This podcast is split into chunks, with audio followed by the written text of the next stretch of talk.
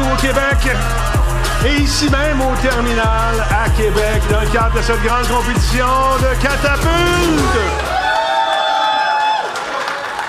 Comment ça va la gang sur Twitch? J'espère que vous allez bien ce soir. Vous allez vivre comme nous tous ici des moments extraordinaires parce qu'il y a cinq équipes qui sont très nerveuses en ce moment. On va vous les présenter tantôt. Donc, euh, je suis content. Donc, j'ai animé cette, cette foire du jeu vidéo pendant les trois dernières années, deux fois en virtuel. Puis ce soir, c'est la première fois en direct. Et c'est très excitant de vous sentir présent, tout le monde. Merci d'être là. Oui, madame. Oui, monsieur un concours comme celui-là, mesdames, messieurs, ça s'organise avec des partenaires incroyables. Je pense entre autres à Ubisoft et également par Desjardins Entreprises qui réussissent à propulser cet événement. D'ailleurs, j'ai rencontré le créateur de cet événement il y a quelques minutes à peine qui me parlait des débuts, des balbutiements de cette petite compétition à l'époque est devenue énorme aujourd'hui, qui fait des petits un peu partout à travers le monde. Bravo, monsieur, dont j'oublie le nom. Il est à quelque part là, On va le voir tantôt. Merci, c'est super cool. Donc, on, euh, écoute, il y a tellement de monde, tellement de, gens qui, ont, qui collaborent à, cette émission ce soir. On les voit ici, c'est nos commanditaires. Il y aura BIC, L'Auto-Québec, euh, Unity, euh, Peak, Expérience visuelle. Il y a bien sûr Accord, euh, Accord Capital National, la Ville de Québec, le gouvernement. Tout le monde, on les applaudit. C'est grâce à eux si on est là ce soir. Donc, euh, une belle euh, brochette, un salmigondi de talent. Vous checkerez ça dans J'ai trouvé ça, ça. Un salmigondi de talent qui regroupe des gens de, tout, à cabit. Pardon, je suis bon à soir, je sais pas ce qui se passe. Je me suis pratiqué tantôt, ça paraît.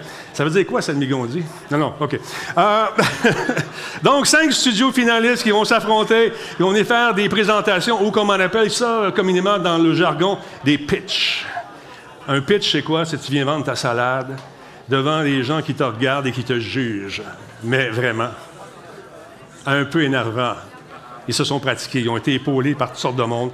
Fait que ça va être bien, bien fun. On a un gros show.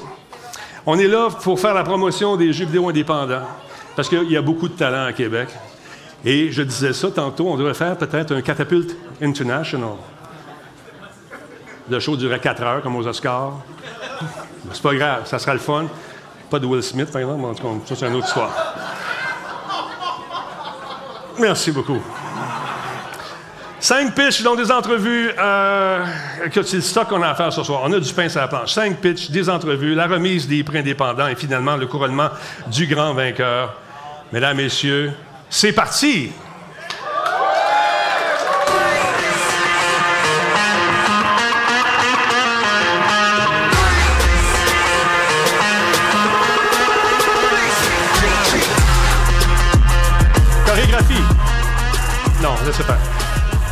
Donc, je sais que vous avez très hâte, comme nous tous ce soir, euh, de voir les représentants des cinq studios finalistes qui vont venir livrer justement ou pas la marchandise sur scène devant le jury.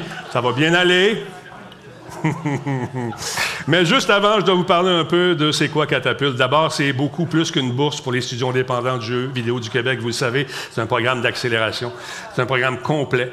Ça dure un an. va permettre aux studios gagnants d'accéder gratuitement, vraiment gratuitement au service d'experts des spécialistes de l'industrie pour arriver à concrétiser leur projet. Dans quel but? Bien, bien sûr, c'est de donner un bon coup de pouce et d'aider au succès entrepreneurial de ces compagnies-là, jeunes compagnies qui, vont, qui ont besoin des fois juste une petite poussée pour quitter le nez et voler de leurs propres ailes. Ah. Merci beaucoup. On sait euh, souvent que ce petit coup de pouce est important pour les studios. L'année passée, on a eu des gagnants. Depuis les années que ça existe, on a eu. il y a des compagnies qui ont un jeu ou deux à leur actif déjà. Il y a Berserk, il y a Chain, Awesome Game, Bishop, Polymorph, il y a Sweet Bandits, Beyond Fun, Fika et Rage Cure Games. Hein? Du monde qui sont ici, issus d'ici. Bravo tout le monde. Donc, aujourd'hui, aujourd'hui même, ce soir, 125 000 bâtons. C'est quelque chose. 50 000 en cash, puis le reste, c'est en accompagnement, tout ça. Histoire de vous aider à quitter le nid et vous propulser pour, que vous puissiez présenter votre jeu à la planète. C'est incroyable. Je, vous invite encore une fois, là, il y a des témoins sur Twitch. Quand un jeu qui est prêt à être démontré, tu écris à Talbot, Talbot te répond. Si tu as un démo qui est jouable, tu viens de présenter au show. On le fait avec plusieurs studios, donc on peut le faire avec le tien aussi. Viens faire un tour. Donc, euh, on s'en va où avec tout ça, nous autres? Ah, on jette un coup d'œil sur le Grand Prix. Tu me crois pas qu'on a des affaires à donner? Check bien ça. Roule ça, monsieur le réalisateur. La huitième édition de Catapulte permettra aux studios gagnants de bénéficier d'un Grand Prix d'une valeur de plus de 125 000 dont une bourse de 50 000 et un accompagnement en service spécialisé aux côtés d'experts de l'industrie pour accélérer la mise en marché de leur projet. Le Grand Prix de cette année comprend un an d'accompagnement au sein du programme Accélération de l'incubateur Accélérateur Le Camp, incluant l'accès privilégié à plus de 80 coachs et une magnifique place d'affaires dans Saint-Roch, le quartier par excellence des studios Indie de Québec.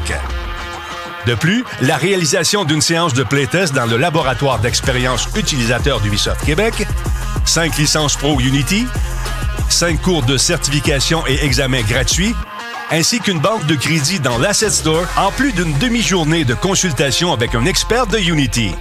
Un accompagnement en management et direction artistique par l'équipe de création Volta, des séances de coaching et d'accompagnement pour bonifier l'aspect marketing du jeu par KWM, des services d'accompagnement et de création sonore par PIC, l'expérience visuelle et sonore, une consultation en propriété intellectuelle par Robic, une consultation en fiscalité propre à l'industrie du jeu vidéo par PwC, une place en finale dans la série Indie Ubisoft organisée par la Guilde du jeu vidéo du Québec, ainsi que les frais de déplacement pour y assister offerts par Ubisoft.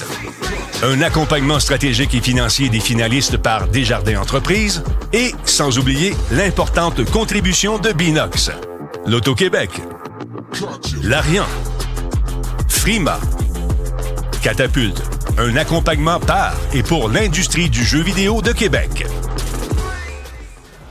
Ce n'est pas de la petite bière, mesdames, messieurs. Beau cadeau. On a eu droit, encore une fois, beaucoup de talent au niveau de la sélection. On a un comité qui a fait un, job d'experts, euh, composé justement d'experts et de partenaires de l'industrie qui ont fait un excellent travail pour choisir les candidats de ce soir. ce soir, je suis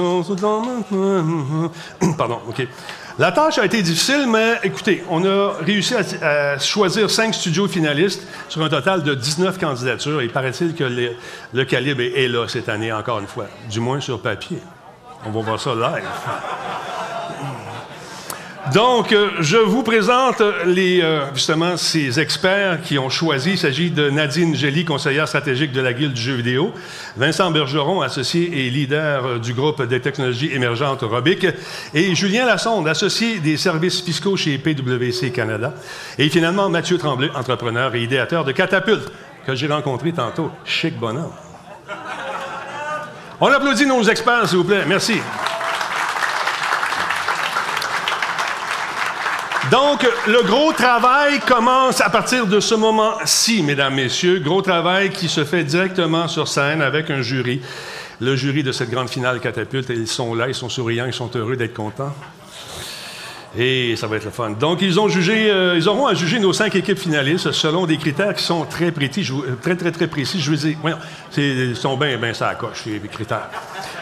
Euh, donc, on parle de la qualité de l'unicité du projet, la stratégie de commercialisation, la faisabilité, l'équipe du projet, la qualité de la présentation et finalement, le critère le plus important. Prends des notes, toi qui chèques de la babine. L'impact qu'aura de gagner catapulte pour le studio. As-tu préparé ta réponse déjà? Comment c'est pensé? Ça, c'est dans une couple de minutes.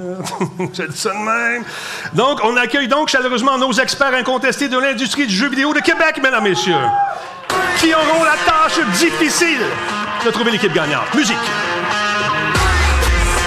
Mesdames, messieurs, notre jury catapulte 2022. Andriane Boisvert. Allez, vous prendre Étienne Pouliot et le non moindre, Thierry Boulanger.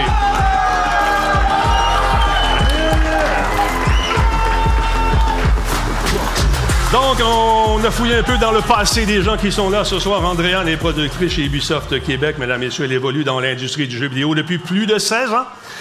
Titulaire d'une maîtrise en informatique spécialisée dans l'interaction entre l'être humain et l'ordinateur. C'est bien cool, ça. C'est-tu publié à quelque part? J'aimerais ça voir ça. Oui, allô? Allô? Oui, on va checker ça. Salut. Tu as travaillé également plus d'une, depuis euh, quoi? Plus d'une décennie sur Assassin's Creed, entre autres, une excellente franchise. T'as-tu hâte de travailler sur un gros jeu? Donc, Andréane, comment ça va? Est-ce que c'est une bonne année cette année? Sur papier, ça sonne comme une super bonne année, mais comme on se disait tantôt, euh, les présentations vont nous dire si on a vraiment à faire un grand cru cette année. Mais euh, super encourageant à date les candidatures qu'on a. Bien hâte d'en savoir plus. Intéressant. J'ai hâte de savoir qui va gagner, mesdames, messieurs. D'ailleurs, on est parti un pool, si ça vous intéresse. Je vous donnerai l'adresse tantôt. Donc, très heureux de t'en encore une fois parmi nous, André. C'est toujours un plaisir. Notre deuxième juge, Étienne, est directeur créatif chez Binox. Il travaille dans l'industrie depuis plus de 15 ans. Il a développé et collaboré sur d'énormes projets tels que euh, Spider-Man, un autre petit jeu, là. Skylanders. T'as encore des statuettes? Je m'en cherche. Mon fils aime ça. J'en ai encore beaucoup trop, euh, pas ah déballé non plus. On se parle tantôt. Parfait. Euh, Call of Duty également. Tiens, tiens, un autre petit jeu qui connaît un certain succès. Et tu travailles sur Warzone également. Il faut qu'on se parle des cheaters. C'est une chose que je dirais qu'on a adressée là, avec Ricochet. Ouais, bonne affaire, mais j'ai une solution. Une solution, parfait. On s'en parle. On s'en parle tantôt. On trouve la solution. On va trouver ça. Donc, bienvenue parmi nous. Puis, à quoi tu t'attends ce soir des finalistes?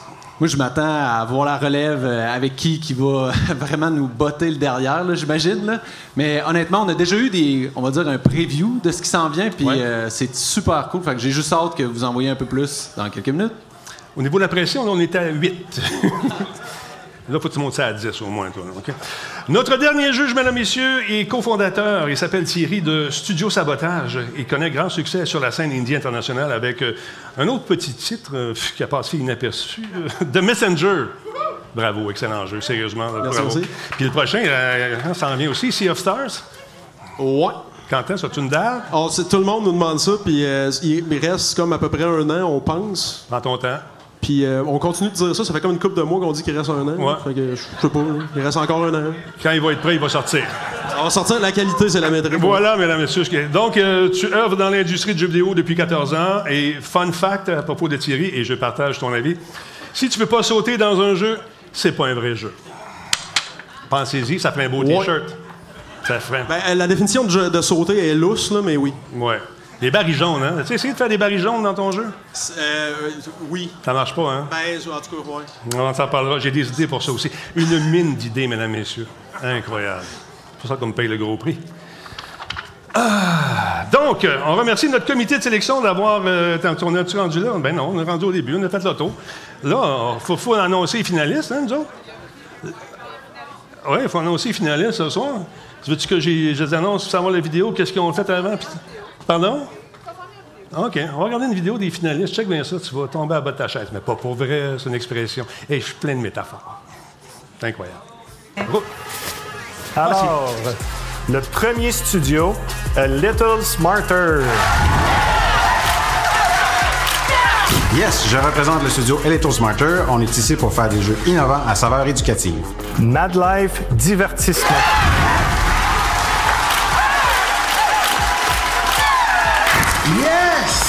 On est vraiment content d'être finaliste de Catapulte. Notre studio, c'est Madeleine Divertissement. Et euh, notre jeu, s'appelle Cabane à sucre, où c'est un jeu coopératif de gestion de cabane à sucre de 1 à 4 personnes qui explore le folklore québécois et on doit gérer notre cabane, avoir du sirop d'érable. Encore une fois, super content d'être finaliste de Catapulte. Merci. Studio Imugi.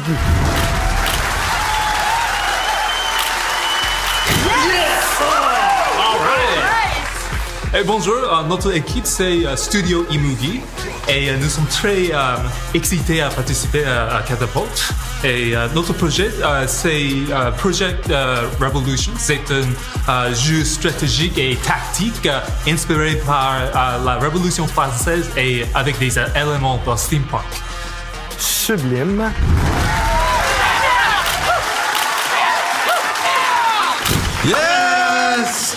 Nous, c'est Sublime. Notre jeu, c'est Outbreak. C'est un jeu de simulation de chasse aux tempêtes euh, qui utilise des vraies données scientifiques pour euh, simuler toute la météo et le temps violent. Donc, euh, dans Outbreak, le seul ennemi, c'est la nature. Et le dernier, et non le moindre, Vidvad Games.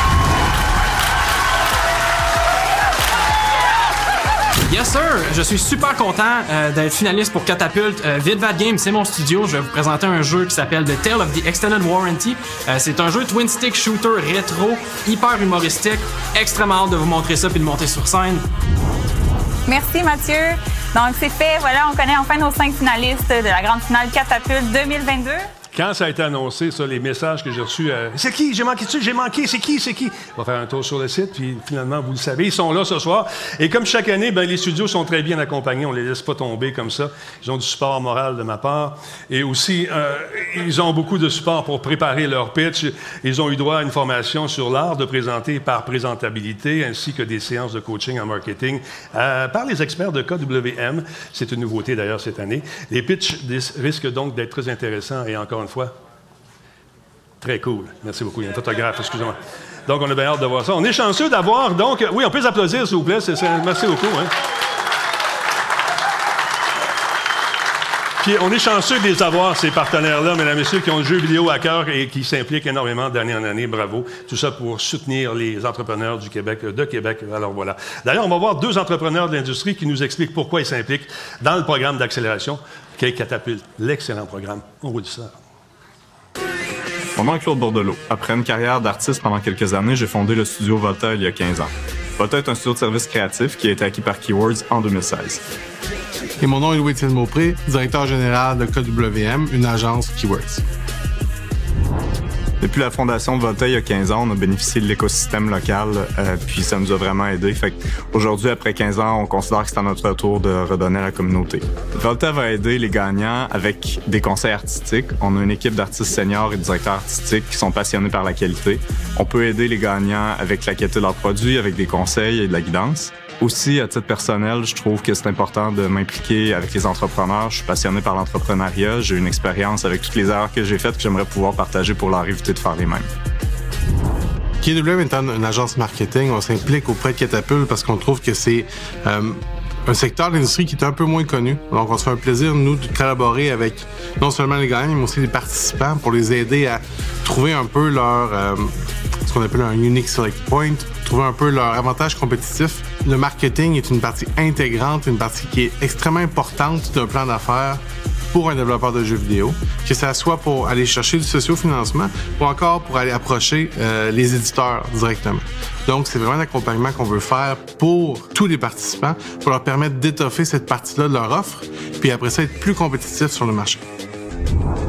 C'est important pour nous de en catapulte. On a vraiment une pointe d'expertise qui est vraiment incroyable à Québec au niveau de l'expertise, même indie. Puis collaborer à ce rayonnement-là qui, euh, qui va nous permettre aussi comme région, en tant que hub technologique, de, de, de, de devenir encore plus de pointes. C'était vraiment important pour nous, dès le départ, là, de s'impliquer euh, depuis des années auprès de Catapulte. Moi, je pense que c'est super excitant de pouvoir aussi s'impliquer avec euh, des petits studios qui démarrent, puis leur donner notre coaching, notre point de vue, parce qu'on a passé par le même cheminement aussi. On est dans le même milieu, on vient de la prod, vous et deux. Je pense que ça peut être super intéressant. Oui, oui, on s'applaudit. Bon. Là, j'ai besoin d'un peu d'excitation dans la salle parce que le moment est arrivé de présenter justement les premiers pitchs. Donc, je vais vous expliquer rapidement comment ça va marcher ce soir. C'est assez simple. Chaque représentant de studio a 10 minutes, euh, top chrono, pour présenter son projet et tenter justement d'impressionner ce jury. Difficilement impressionnable, ils en ont vu d'autres.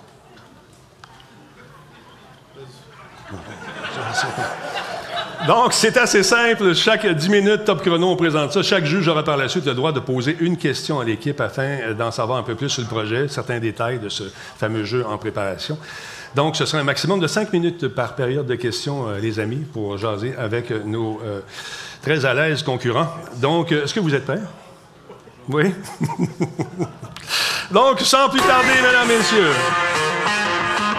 on va commencer avec notre premier participant, d'ailleurs, qui est très intéressant, très content. Mais on est allé chercher ses impressions un peu plus tôt cet après-midi et euh, ça a donné ce qui suit.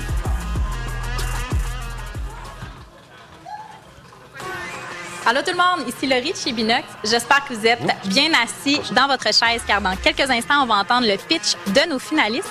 Avant de commencer, j'aimerais remercier toutes les personnes qui sont derrière l'organisation d'un tel événement parce que ça fait tellement du bien de se retrouver finalement en personne, tout le monde ensemble. Puis encore une fois, Binox est extrêmement fier d'être partenaire d'un tel événement qui sert à propulser la relève et les talents d'ici. On va aller voir comment ça se passe du côté de nos équipes juste à l'instant. On est avec Eric du studio A Little Smarter. Donc, Eric, dis-moi, comment ça se passe?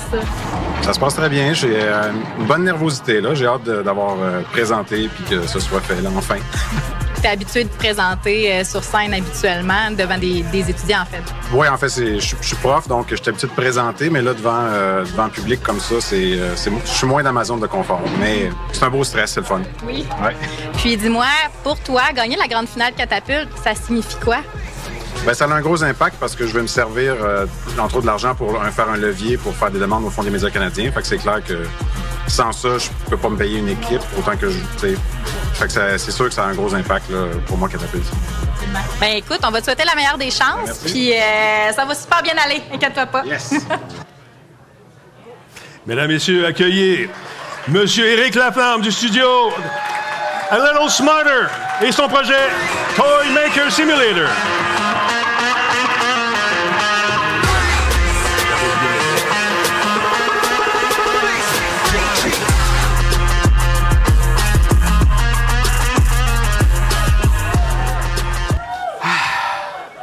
Bonjour, ben merci. Je suis vraiment content d'être ici. Là.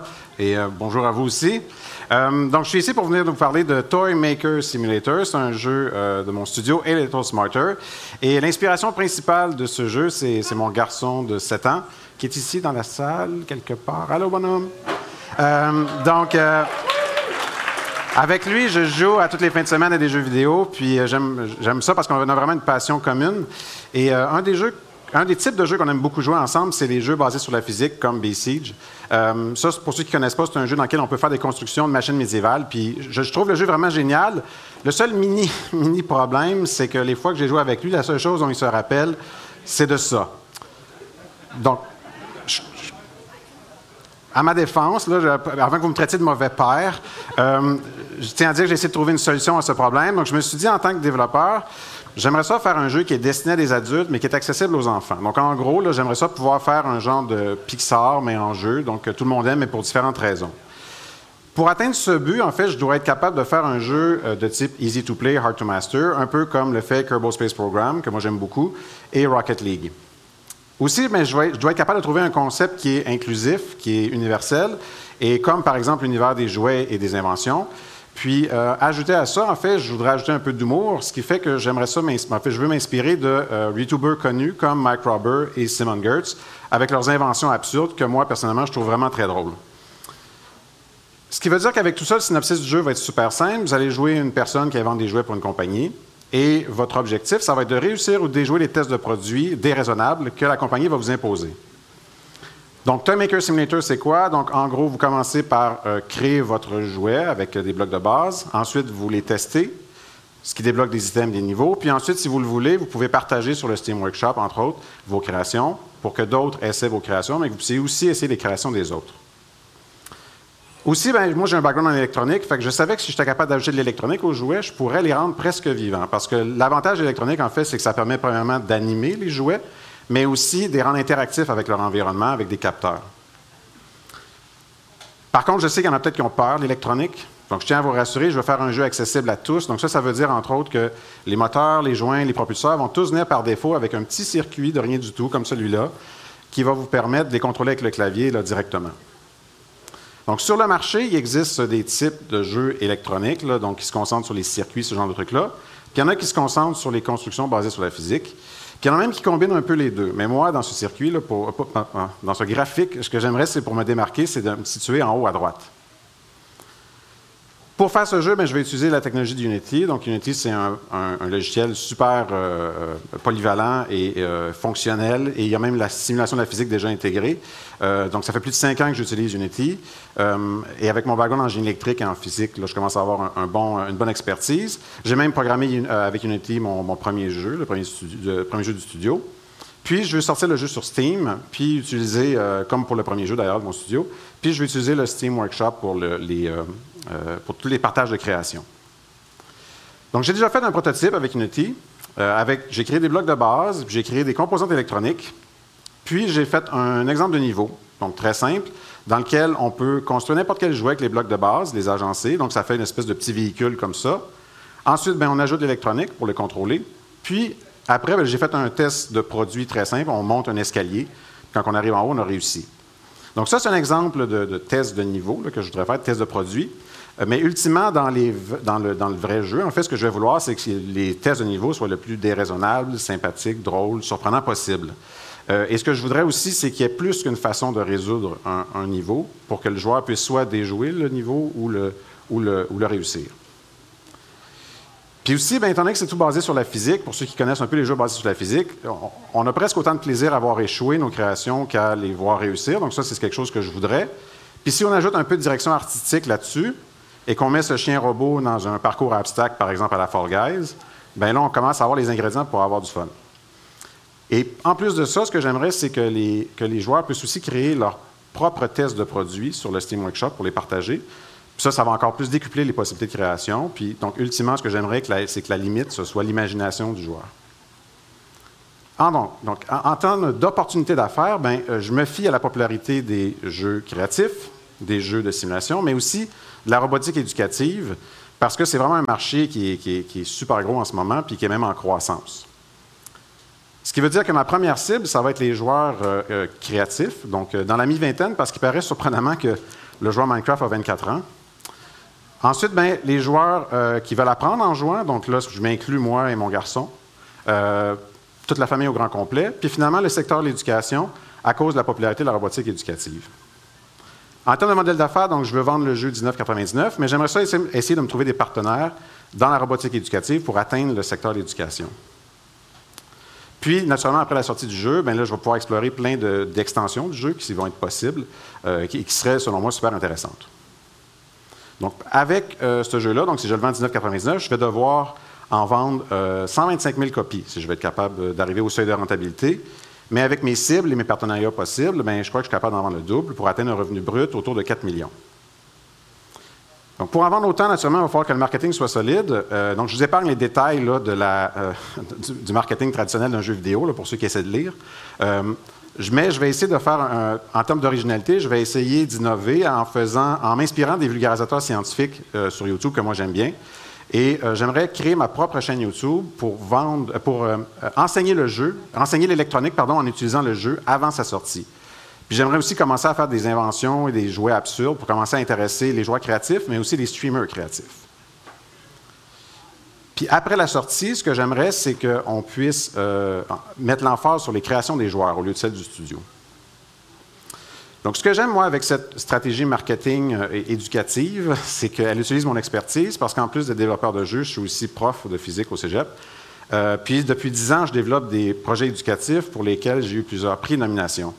Euh, D'ailleurs, avec mon background de prof, c'est sûrement pas surpris si mon, ma mission de mon studio, c'est de créer des jeux innovants à saveur éducative. Le dernier jeu que j'ai euh, que, que publié avec le studio, c'est Space Tow Truck, un, un jeu qui permet d'apprendre la physique en jouant. Euh, il a reçu d'excellentes critiques et a, été nominé à quatre reprises dans euh, euh, quatre concours internationaux et québécois, dont meilleur design de jeu au Megamix. Donc, j'étais très fier de ça. Puis en ce moment, dans ce moment, je travaille sur Toy Maker Simulator. Je suis en phase de conceptualisation pardon, au tout début. Et j'ai été nominé déjà à trois reprises et j'ai même gagné le programme de soutien à l'innovation. Donc, pour euh, euh, faire un jeu aussi ambitieux, il faut une équipe. hein. Donc, euh, moi, je serais le programmeur, puis il y aurait Will Stacy qui serait game designer. Lui, c'est un game designer d'expérience qui a même publié son propre jeu sur, Steam. Ensuite, il y a Gabrielle, qui, avec qui j'ai étudié au campus ADN, qui est super polyvalente aussi. Elle fait de la 2D, 3D animation. Puis, elle est directrice artistique et productrice dans des AAA et des indies. Puis, il Ariane, euh, euh, qui m'a aidé pour le, marketing de mon premier jeu et qui est prof en, techni- en technique administrative au cégep. Puis là, elle est prête à joindre l'équipe. Puis, pour compléter le- les talents de l'équipe, je veux utiliser aussi plein de sous-traitants avec lesquels j'ai déjà travaillé. Donc, le plan de la production va armer de mon équipe. Il se fera en trois ans. Donc, je suis ici dans la phase de conceptualisation pour laquelle j'ai une subvention du FMC. L'année prochaine, j'aimerais faire un Kickstarter. Après, j'aimerais ça faire euh, euh, activer les réseaux sociaux. Puis à la fin, faire la promo de jeu dans les grands événements de jeux vidéo. Puis tout au long de cette production-là, l'impact de Catapulte va être énorme parce que je vais pouvoir profiter de plein d'expertise que je ne pourrais pas me payer autrement. Donc, combien ça coûte faire un jeu? Ben, ça coûte cher. Donc, c'est avec les salaires moyens de l'industrie, je l'applique à mes membres de mon équipe, ça fait autour de 1,2 million. Ajoute les autres coûts, j'arrive à 1,4. Donc, ça veut dire que pour financer ce jeu-là, je vais premièrement utiliser la bourse du programme d'innovation que je viens de recevoir, mais je vais aussi moi-même investir en temps et en argent. En plus de ça, avec le Kickstarter et Catapulte, je vais avoir un levier qui va me permettre de faire une demande au Fonds des médias canadiens pour aller chercher plus d'un million pour atteindre le 1,4 dont j'ai besoin. Donc là, ce qui est important de comprendre, c'est que Catapulte me fournit le tiers de ce que j'ai besoin pour avoir mon levier, puis pour, faire, pour avoir de l'argent pour être capable d'a- d'a- d'avoir une équipe. Et si j'ai une équipe, ben, euh, j'ai plus de chances d'avoir du succès. Et j'ai plus de chances aussi d'aller me chercher un publisher. Et ce publisher, j'aimerais qu'il investisse euh, en marketing, entre autres dans les streamers créatifs, mais aussi dans les vulgarisateurs et vulgarisatrices scientifiques euh, sur YouTube, entre autres, dans les publicités. Et pourquoi pas chercher des partenariats, là? on verra. Et donc, si je résume, Toy Maker Simulator, c'est un jeu créatif qui est à saveur éducative, qui est inclusif, qui est innovant et qui est à fort potentiel commercial. J'ai aussi un plan, stra- euh, un plan marketing original avec une chaîne YouTube qui est aussi à saveur éducative. J'ai une équipe solide et talentueuse. Tout ce qu'il me faut, c'est gagner catapulte. Je vous remercie. Félicitations, Eric. Merci. Bien été. Vous avez cinq minutes pour poser vos questions, messieurs, dames les juges.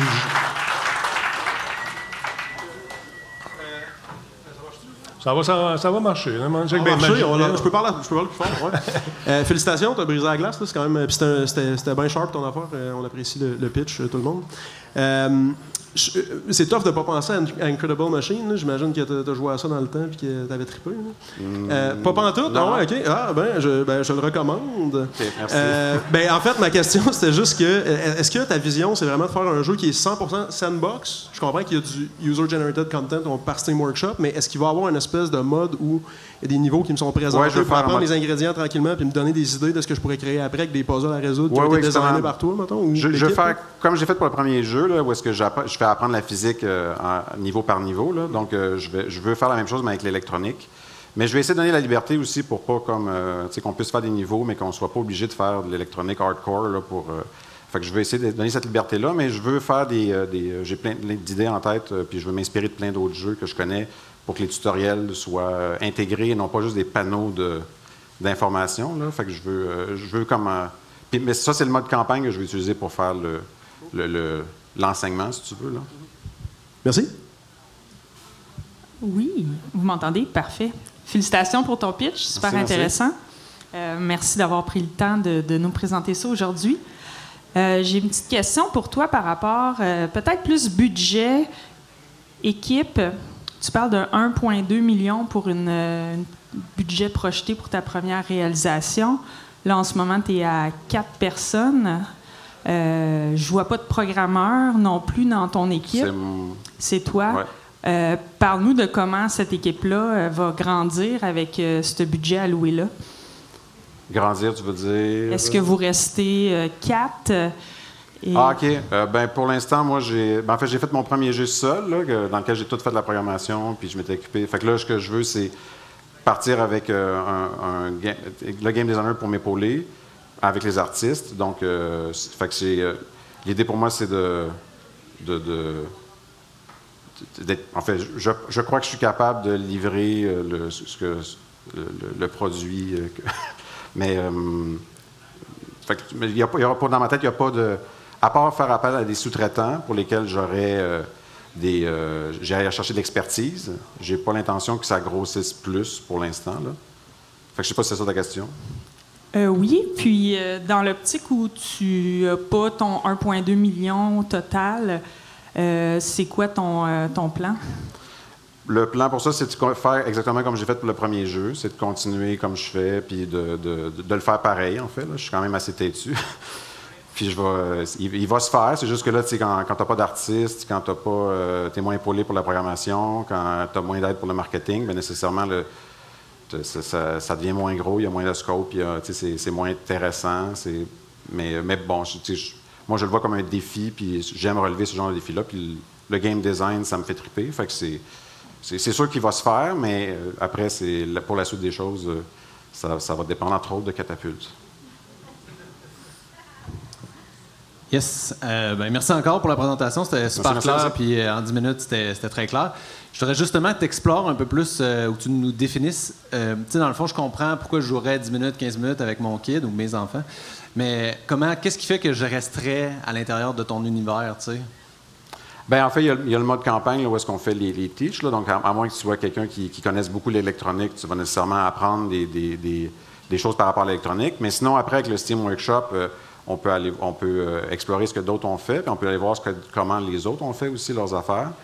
Puis donc, c'est un, peu- c'est un peu ça le but de... de- de- tu sais, comme le, le mode campagne, oui, mais après, c'est d'aller voir ce que les autres ont fait. Puis, puis de- puis en plus, si on ajoute à ça les tests de produits, euh, là, c'est, on, peut- on peut créer les tests de produits, voir comment les autres ont, ont réagi à nos tests de produits. Puis, ça selon moi, il y a, il y a- tu sais, on- si- 10 minutes, c'est juste effleurer la surface. Là. Parfait, merci. Merci. Euh, il nous reste-tu 40 secondes? Oui, vas-y. Ouais. Demain matin, mettons, tu gagnes catapulte. Toi, tu es prof au cégep, euh, Édouard Monpetit. Qu'est-ce que tu fais? Euh, ben, en fait, je vais faire un peu comme j'ai vu mes profs euh, à l'UCAT, euh, Chris Chancey puis euh, Pascal Nataf. là. Je continue à enseigner un peu à temps partiel. Puis, euh, c'est juste- je, je peux prendre des dégrèvements dans les cégeps. Là, ça fait partie des, des- des avantages de ce genre d'emploi-là. Puis, j'agrandis mon dégrèvement. Puis, euh, après, ben, je, je fais, je fais le jeu, puis j'ai plus de temps. Puis, fait que c'est, euh, c'est un peu ça que ça ressemble. C'est bon, merci. Euh, donc, je comprends que faire des jeux vidéo, c'est plus le fun qu'être prof. Non, non, non, non, non, non. C'est pas. C'est au niveau de la créativité et de l'innovation, c'est ça qui est. C'est, c'est ce que m'amène la- le plaisir là, de, de- de- de faire des jeux vidéo. pour ça là. qu'il mais, mixe mais j'aime deux. beaucoup enseigner. là. Attention, attention. C'est pour ça que je suis pas prof non plus. Fait que. Merci beaucoup, Éric Laflamme, Merci. mesdames, messieurs. Bravo. Il a cassé à la glace. C'est pas évident d'être le premier à passer comme ça, de vraiment se lancer dans le vide. Le premier bravo, Éric. Beau travail. Mesdames, messieurs, on, on vient de, m'apporter la chose suivante. C'est qu'on était supposé accueillir un deuxième finaliste ce soir. On vient d'apprendre que le studio Mad Life Divertissement ne pourrait être euh, pas ici ce soir parce que on vient d'apprendre une bonne nouvelle. Ils ont été catapultés dans la cour des grands. Bravo, bravo. Bien évidemment, on ne peut pas dévoiler les détails avec qui ils ont signé tout ça, mais leur jeu va se faire et tout ça est sous NDA, bien sûr sous contrat. Mais quand même, le, le cofondateur de Mad Life Divertissement, Daryl Barapanze, euh, tenait à vous adresser ces quelques mots. On l'écoute, Daryl. Bonjour tout le monde, mon nom est Daryl Barampanzé, producteur chez Madeleine Divertissement, et normalement aujourd'hui je serais venu vous présenter notre projet Cabane à sucre.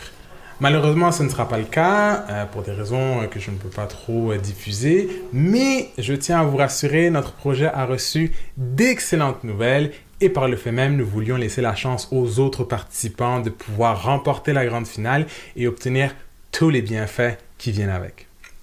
Je voulais prendre le temps aujourd'hui de remercier Catapulte et ses formateurs pour l'aide, l'exposition et les formations de feu que nous avons reçues tout le mois de mars. Euh, ça a permis de repositionner notre studio, notre jeu, notre vision et je ne peux que remercier encore et encore Catapulte euh, pour ces formations, pour toute cette aide. Vous pouvez être certain que ce soir, notre équipe regarde en direct la grande finale et que l'on regarde avec attention vos présentations et vos jeux. On est hype pour vous et on a bien hâte de voir qui va être le grand finaliste et le grand gagnant des catapultes. Sans plus tarder, je tiens à vous dire euh, bonne chance à toutes et à tous pour la grande finale et euh, je vous souhaite à tous une bonne soirée. Bye bye! Merci beaucoup. Merci, Daryl. Et nous, on te souhaite la meilleure des chances avec euh, la publication éventuelle de ton jeu. Et je te lance l'invitation, encore une fois, ça tente de le présenter à Radio Talbot. Tu sais où me joindre, Denis Talbot ou denis radiotalbot.tv. Simple de même. Donc, mesdames, messieurs, troisième finaliste ce soir. Il s'agit de Marc Rémiard et est- Dab. Pardon? Canton, squeeze, corriculège? On continue. Donc, il s'agit de Marc Rémiard et de David Degg Carignan du studio Sublime qui viennent nous présenter leur projet qui s'appelle Outbreak. Mais avant, mais avant, on les a rencontrés un peu plus tôt euh, cet après-midi. On est avec Marc et David du studio Sublime. Dites-moi, les gars, je vous regarde la face. Avez-vous la patate qui pompe un peu? Un petit peu quand même, mais je dirais que j'ai quand même l'habitude avec les tempêtes, fait que ça devrait euh, assez bien aller. Ouais, ben on est quand même euh, pas mal près là, de, de- de faire notre présentation. Fait que euh, le stress il est là, mais on est quand même confiant. Tu parles de confiance. À quel point vous êtes confiant de gagner à soir, là? Dites-moi ça. Je dirais qu'on est très confiant parce qu'on connaît bien notre sujet. On sait que notre projet il a un- vraiment un très gros potentiel. Puis Catapulte, c'est super important pour nous en ce moment. C'est une étape cruciale dans notre développement. Fait qu'on est là pour gagner puis on espère que ça va marcher. Parfait, ça. Ben, bonne chance, les gars. Merci. Merci. Donc, tout le monde, on accueille Sublime.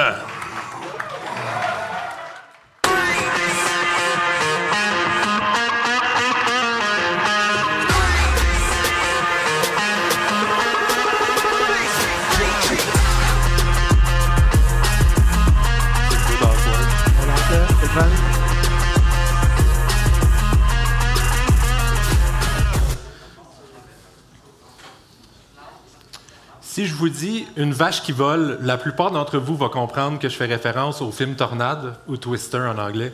C'est un film dans lequel une, une bande de gens peut-être un peu fous partent à la chasse aux tempêtes dans le but de déposer un objet devant les tornades qui va récolter des données. Tout ça dans le but de faire avancer la science. Des gens un peu fous comme ça, ça existe aussi dans la vraie vie. Puis euh, c'est une activité que je pratique moi-même depuis plus de 15 ans maintenant. Donc, à chaque printemps, euh, je m'en vais dans la Tornado Alley ou l'allée des tornades aux États-Unis, dans le but de prévoir, suivre et filmer les plus fortes tempêtes du monde. Pour moi, c'est un peu comme euh, quand tu es enfant à Noël. Euh, tu as super hâte pendant des semaines avant, puis aussitôt que c'est fini, ben, tu as déjà hâte à l'année d'après. Puis la saison des tornades est vraiment courte, puis l'hiver est long, surtout au Québec. Ce qui fait qu'il n'existe rien non plus euh, dans le marché qui va simuler ou reproduire le sentiment qu'on a quand on est là-bas et le défi que ça représente. Donc, j'ai eu l'idée de créer une simulation à l'échelle réelle de l'atmosphère en utilisant des vraies données météo. C'était un très gros défi parce que la technologie, elle n'existe pas. Puis dans la plupart des jeux vidéo, euh, la météo, c'est juste du décor, c'est triché. Donc, j'ai investi beaucoup de temps et d'argent de ma poche pour finalement euh, réussir à créer la première simulation 3D euh, réaliste de la météo. Maintenant, c'est bien beau tout ça, mais chasser des tempêtes dans la vraie vie, c'est souvent faire plus que 10 heures de route dans une journée pour euh, parfois 10-15 minutes de fun. Puis là, c'est le bout où vous me croyez quand je dis que ça vaut la peine dans la vraie vie. Mais dans le cadre d'un jeu vidéo, ça manquait un peu de design. C'est là que David est embarqué dans le projet. Marc et moi, on se connaît depuis le temps où est-ce qu'on joue au soccer ensemble à l'âge de 12-13 ans. Quand il a commencé à me parler qu'il faisait un jeu de chasse de tornades réaliste dans Unity, au début, je trouvais ça vraiment risqué. Moi, ça fait plus que 10 ans que je travaille dans l'industrie du jeu vidéo dans un environnement triple A, fait que je sais que faire des jeux, c'est vraiment difficile. Mais il a commencé à me montrer son progrès, puis j'ai tout de suite vu le potentiel. Fait que j'ai décidé de le rejoindre en apportant mon expertise en développement de jeux, en gestion de production et en gestion de communauté à son expérience en programmation et en météo. Fait qu'après une couple de mois de conception, ben, on est arrivé à un concept qui nous faisait triper les deux. Outbreak, euh, c'est un jeu pour PC. euh, où est-ce que le design, en fait, c'est de gamifier qu'est-ce qu'on sait qui est déjà le fun dans la chasse aux tornades, dans la vraie vie.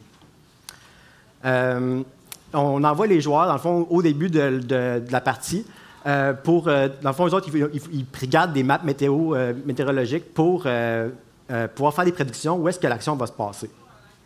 Ensuite, ils vont naviguer dans notre map immense de 625 km pour euh, essayer de se positionner stratégiquement. S'ils sont bien positionnés, ben, ils vont utiliser des outils comme la caméra pour euh, documenter les éléments qu'ils voient. S'ils font une bonne job, on leur donne des points. Ces éléments-là, les joueurs vont ensuite les documenter en utilisant le rapport météorologique pour, euh, sur une map interactive où est-ce que les autres joueurs vont pouvoir consulter ces rapports-là. Encore une fois, selon la précision de leur rapport, on leur donne des points. Ensuite, euh, il y a la probe, la station météorologique mobile, que les joueurs vont essayer de placer dans la trajectoire anticipée de la tornade. Ça, encore une fois, s'ils sont précis, on leur donne des points. Tous ces points-là sont utilisés dans le garage pour euh, modifier leur voiture ou acheter des, nouvelles des nouveaux véhicules. Parlant de véhicules, on a une entente commerciale avec des superstars du domaine du storm chasing pour inclure leurs voitures iconiques dans notre jeu. C'est non seulement euh, un excellent coup de marketing de pouvoir euh, mettre ça de l'avant dans nos campagnes, mais c'est aussi un super bon euh, fan service pour notre public cible. Notre public cible, on le connaît bien. Il est constitué d'amateurs de météo et de joueurs de jeux de simulation.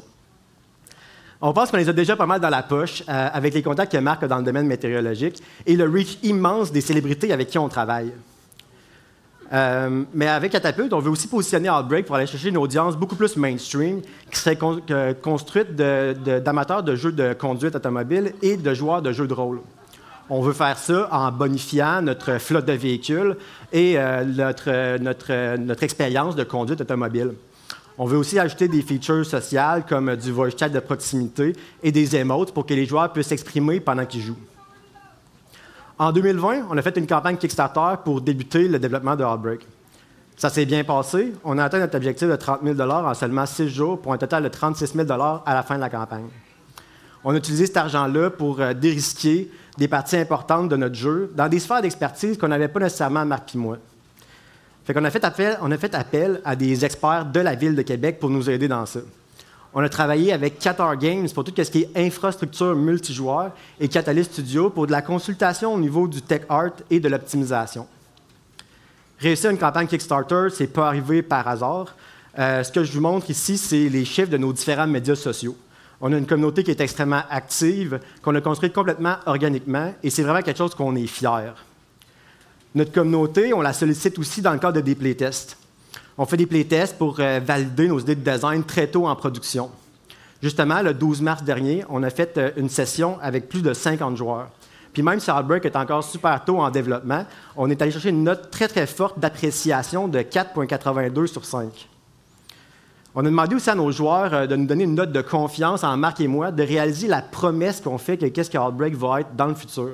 On a scoré super fort avec 4,84 sur 5.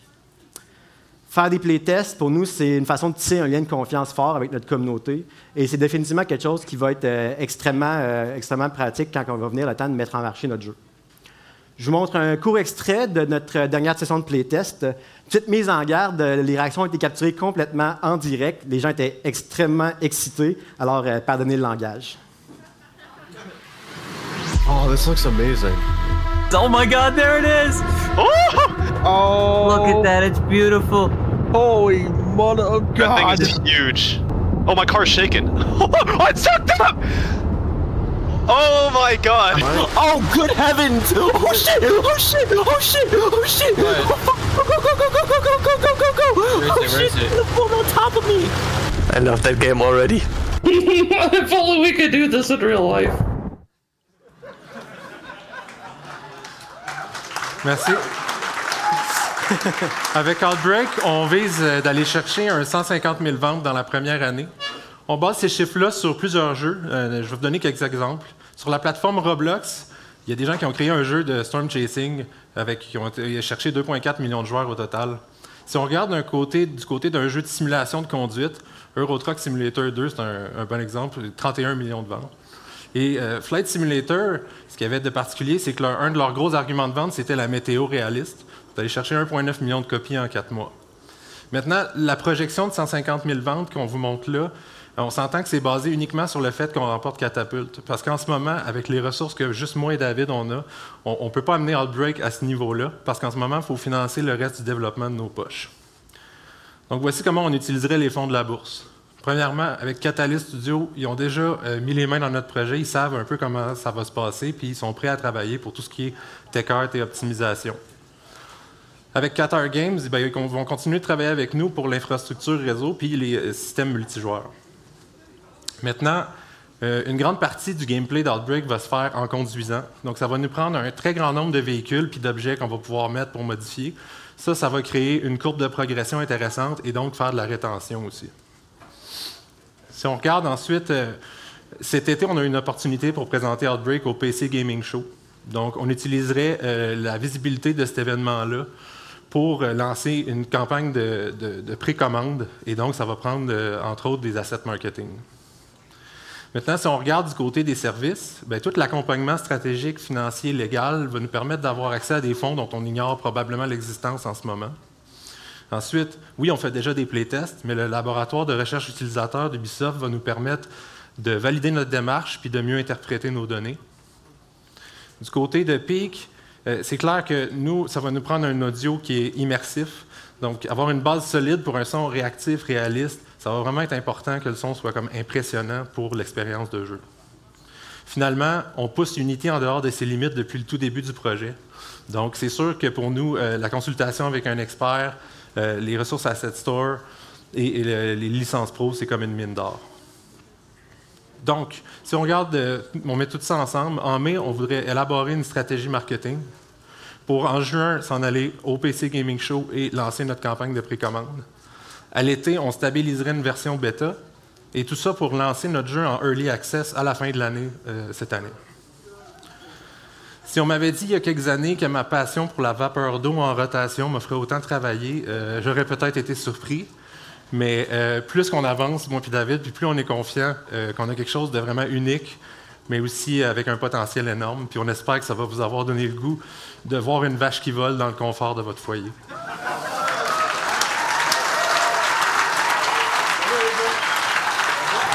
Merci. Oui.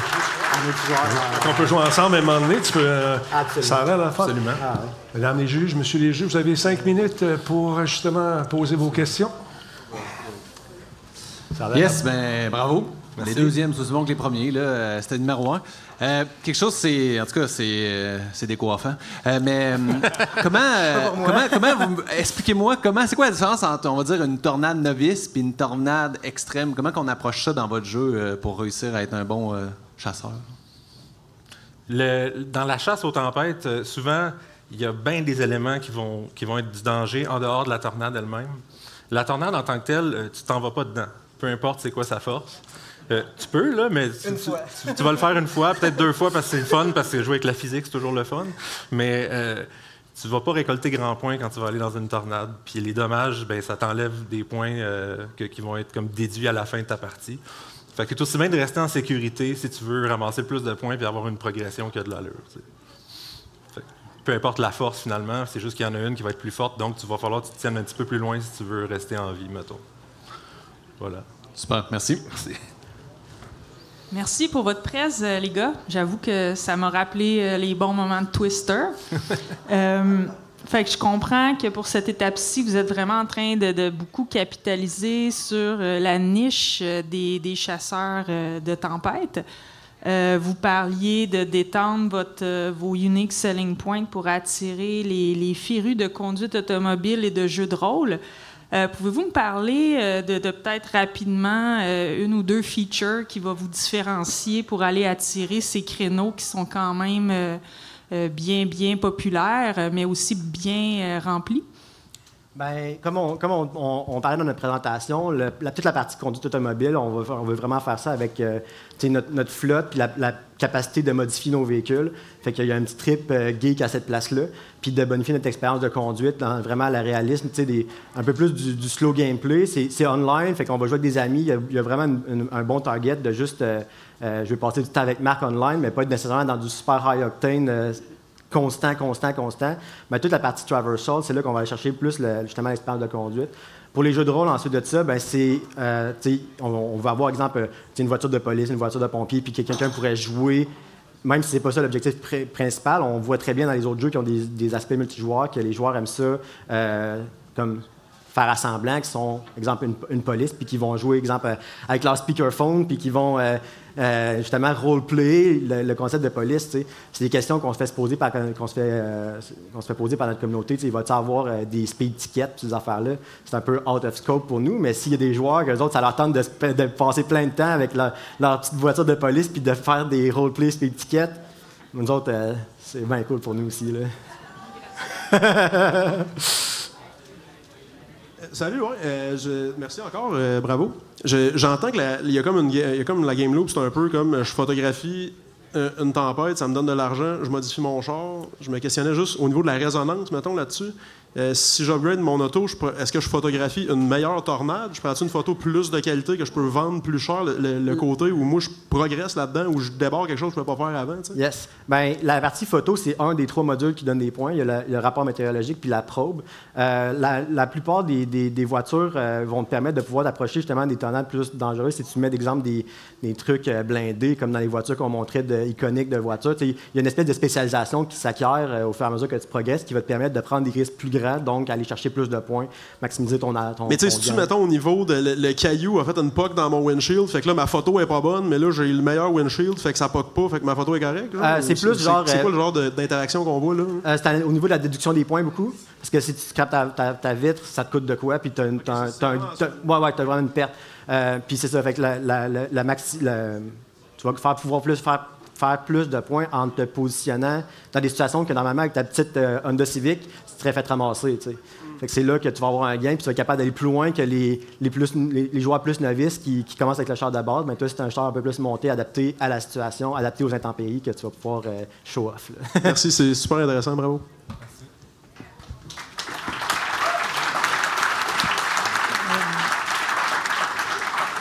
Oui, j'ai j'ai une dernière petite question. Dans le fond, quoi, il reste 27 secondes? Ben oui, ben oui, ça, je vois le petit ordinateur. Fait que Denis, on a le droit de poser une dernière question. Euh, je, je pense que ça va être la question la plus importante. Euh, fait qu'il y a-tu vraiment du monde qui vont chasser des tornades en RAV4? Dans la vraie vie? ben là, j'ai vu ça, là. C'était ton char sponsorisé de RAV4, là. Ouais, mais lui, il a mis une, il a mis une grille de protection contre le- la grêle puis les débris au-dessus de son RAV4. Puis c'est un Toyota, fait que... Ça, ça pète jamais, ces OK. OK. Ben merci. Merci. C'est c'est un hasard. un hasard. Bravo, les gars. On se voit bientôt en, en- en ligne. Aïe, aïe. C'est un hasard. Tu sais, ça arrive de même. Toyota. Moi, je suis fan de la bière, je l'ai-tu dit? Non, excusez. Euh, donc, nos quatrièmes finalistes sont fébriles, mesdames, messieurs. Il s'agit d'un studio qui s'appelle Imugi, représenté par Martin Brouard, qui, vient de, qui viendra nous démontrer son jeu Révolution. Et on m'a informé euh, que notre juge Siri et Martin se connaissent assez bien. Hein? Vous comprendrez que c'est. On dit une fois, ouais. Ouais, une fois au chalet. C'est juste une fois, ouais. Donc, vous comprendrez que c'est euh, par pur hasard qu'ils se sont retrouvés dans cette situation, n'est-ce pas? Qui, qui est-il pour toi, les Euh, ce qui est arrivé, c'est qu'on ben, on a cofondé Sabotage ensemble en fait en 2016. Puis euh, ben, moi, j'ai accepté d'être juge avant que les finalistes soient choisis. Après ça, on s'est parlé avec Mathieu, avec Josiane. Qu'est-ce qu'on fait avec ça? Je suis mieux de me retirer. Euh, finalement, ils voulaient que je sois là pareil. Puis, mais que moi, dans le fond, je vais carrément me retirer. Dans ce qui est du studio Imugi, je vais rien dire. Je vais pas mettre de points. Je peux poser une question quand même, apparemment, qu'on m'a dit. Mais je vais rester complètement en dehors de ça, que ça soit fair pour tout le monde. Ben, merci de ta transparence. C'est très. On applaudit, mesdames, messieurs. Comment? Donc, le studio Imugi est à distance pour euh, des raisons de COVID, nous dit-on. Alors, on va se transporter euh, du côté je- de- du Zoom, je pense. Donc, sans plus tarder, mesdames, messieurs, accueillons le collègue Martin, s'il vous plaît.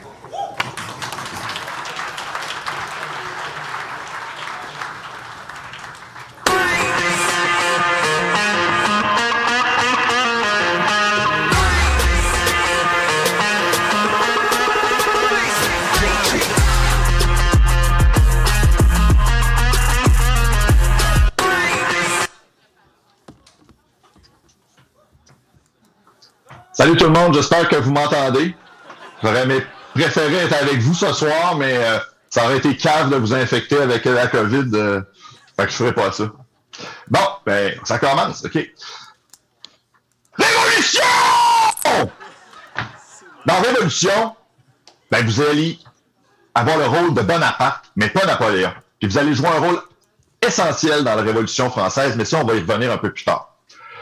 L'année passée, on était une gang de devs de Québec. euh, on buvait des death metal norvégiens au Maelstrom. Puis euh, Jung-Hoo euh, Kim est venu me, voir. Puis il m'a dit qu'il avait quitté euh, Kid Fox, qu'il avait fondé à Montréal, euh, pour déménager à Québec. Puis starter un nouveau studio où il voulait faire un jeu sur la Révolution française. Puis il avait besoin d'une couple de conseils. Moi, je faisais de la consultation. Je me reposais après avoir quitté Sabotage. euh, puis on a décidé de se parler. Puis euh, on s'est rendu compte qu'on partageait des valeurs euh, communes. et que euh, on, on avait une passion pour l'histoire et aussi pour les jeux où euh, le narratif prend vraiment une place importante, là, peu importe le genre. Fait qu'on a décidé de fonder Studio Imugi. John Woo, là, c'est le président, le programmeur principal, le directeur créatif, le producteur, mais c'est aussi quelqu'un dont les études universitaires étaient consacrées à la Révolution russe et à la Révolution française. Moi, ben, j'ai pas beaucoup de talent, mais j'ai quand même euh, financé, produit puis lancé une vingtaine de jeux dans ma carrière. J'ai pas mal de contacts. En général, je m'arrange pour que les choses se passent. Mais on n'a pas fondé ça tout seul. On a une troisième cofondatrice chez Mugi. Il s'agit de Quinn Kibartas. Mon bouton fonctionne plus. Oui, Quinn Kibartas, donc, qui est notre directrice technique, qui est euh, une programmeur, qui est une euh, game designer, mais c'est surtout, avant tout, une des principales chercheuses dans le domaine de la narration euh, interactive au Canada. Euh, notre artiste principal, c'est euh, Geneviève Lafleur Laplante, avec qui j'ai longuement travaillé chez Frima. Et euh, pour terminer l'équipe de prototypage, François-Xavier Bilodeau, qui a beaucoup travaillé avec Quinn et John Woo chez Kid Fox, qui est notre compositeur et designer sonore. Donc, une petite équipe de gens d'expérience dont la plupart ont collaboré ensemble. Et c'est quoi Révolution? Révolution, c'est une sorte de simulation fictive de la Révolution française à la sauce steampunk.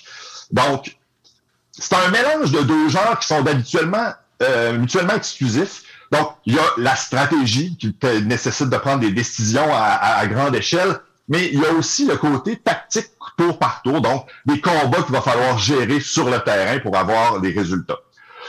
L'idée derrière Révolution, c'est de vivre le fantasme d'être un, leader révolutionnaire plus grand que nature. Donc, dans ce cas-ci, c'est César ou Céline Bonaparte, dans le cadre de la Révolution française, mais avec des mecs. Alors, on parle ici d'une timeline alternative où la technologie a évolué différemment. Donc, une révolution, c'est très complexe. Et au cœur de notre jeu, le joueur va devoir choisir un trio d'idéologies révolutionnaires, donc par exemple liberté, égalité, fraternité. Et ça, ça va avoir des incidences sur l'ensemble du gameplay. C'est-à-dire que ça va, les, les- les révolutionnaires, mais le peuple, la monarchie, les, les nobles, les, euh, euh, le clergé, tout le monde va réagir un peu, les factions, les sous-factions, à comment on gère ces promesses-là de révolution. Donc, est-ce qu'on va s'allier avec les monarchistes? Est-ce qu'on va s'allier avec les révolutionnaires euh, radicaux? Euh, Lafayette, est-ce qu'on va en faire notre général euh, numéro un ou bien est-ce qu'on va tout simplement le capturer puis le guillotiner? L'idée, là, c'est de faire des parties qui, évidemment, sont jamais pareilles. On va utiliser des systèmes narratifs euh, procéduraux développés par Quinn pour vraiment que les, euh, les, les valeurs internes de chacun des protagonistes euh, soient constamment en conflit pour créer des, des, des résultats différents. Euh, c'est clair qu'avec ce jeu-là, on parle ici de fois que ça va peut-être faire euh, comme la vraie Révolution française, mais en général, ça va donner d'autres résultats. L'idée, c'est vraiment pas d'être historiquement correct avec ce jeu-là. À qui ça s'adresse, ce jeu-là? Ben, évidemment, on s'adresse à l'immense quantité d'amateurs de jeux euh, de stratégie, que ce soit des board games ou des jeux vidéo. Mais il y a aussi, pendant la pandémie, il y a eu... euh, on, on a découvert, en fait, il y a des gens qui se sont découvert une passion pour les jeux, que ce soit des board games ou euh, les jeux vidéo. Des gens qui pensaient pas aimer ça. Ils disaient, moi, je suis pas gamer, je joue jamais. Puis finalement, ils se sont rendus compte qu'il y en a des jeux pour eux. Fait eux autres, des jeux avec des dragons, des morts vivants ou des elfes, ça les intéresse peut-être pas nécessairement, mais une réalité historique euh, légèrement funky à la sauce steampunk, ben, ça va les allumer. Vraiment, là, on s'est rendu compte en étudiant le marché que les jeux stratégie ont explosé en popularité dans les dernières années. Et puis, ça, autant pour les hommes que pour les femmes. Donc, ce qu'on se dit, c'est que un bon jeu de stratégie, mais en fait, on a étudié le marché, on a regardé la concurrence, on a regardé des, produits. Puis un, jeu sur PC, la première année, là, peut générer entre 250 000 et 2 millions de dollars. Là, là-dessus, on compte pas ceux qui se plantent complètement, puis euh, les gros, gros succès. Nous autres, on a une équipe d'expérience qui est capable de livrer un bon jeu de qualité. Évidemment, le jeu va avoir du long tail sur beaucoup plus qu'une année et on va faire des, euh, des versions sur console et possiblement du DLC et des suites. L'idée, c'est de faire une franchise qui va euh, être profitable pour tous les partenaires.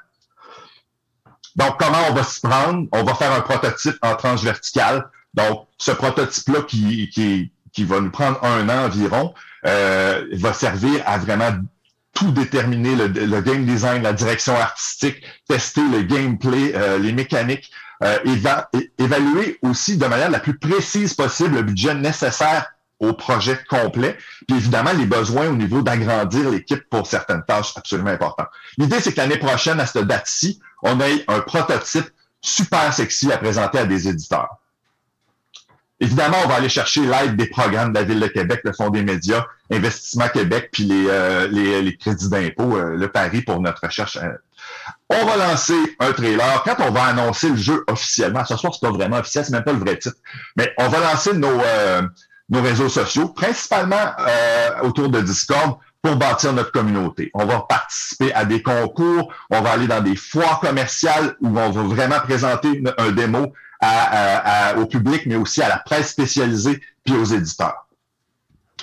On espère aussi pouvoir utiliser les nombreux amis alliés qu'on a dans l'industrie, que ce soit des studios, des publishers ou des, des compagnies de PR, pour nous aider à répandre la bonne nouvelle et parler à une plus grande communauté. C'est l'avantage d'avoir été dans cette industrie-là aussi longtemps. Alors, on va sortir le jeu en 2025, c'est-à-dire euh, au début de l'année 2025, PC et Switch pour ensuite faire d'autres versions.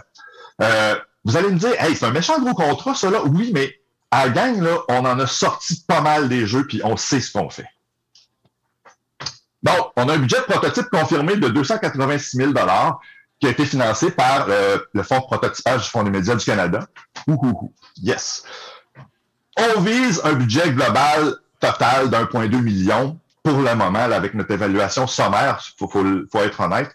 Euh, c'est pour ça qu'on va avoir besoin d'aller chercher le FMC en production, qu'on va aller chercher un éditeur. Puis ça ne nous dérange pas de partager les profits. On a une vision à long terme pour le studio. Puis notre premier jeu, là, il n'est pas là pour faire le plus de cash possible, il est là pour nous asseoir comme un studio responsable euh, qui fait des bons jeux de qualité. Puis euh, c'est comme ça qu'on va commencer.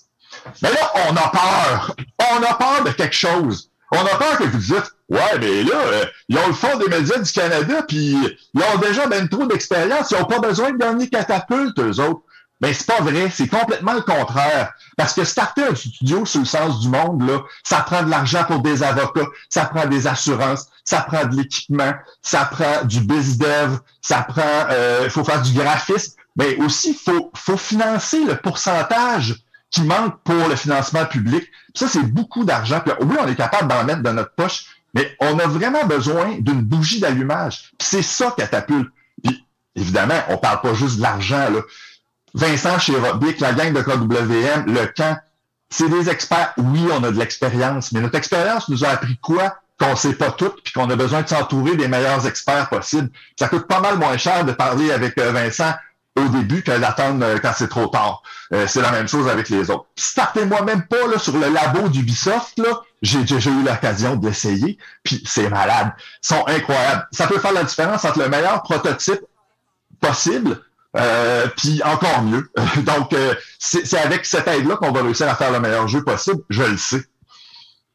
Ben, j'espère que j'ai réussi à vous convaincre que on sait ce qu'on fait, on a un projet intéressant, mais qu'on a besoin d'aide. Si on veut faire notre place à travers la super communauté des développeurs de Québec, là, ben, c'est ici que ça se passe à soir. Il faut que vous nous donniez votre go en nous donnant le prix de, euh, de catapulte.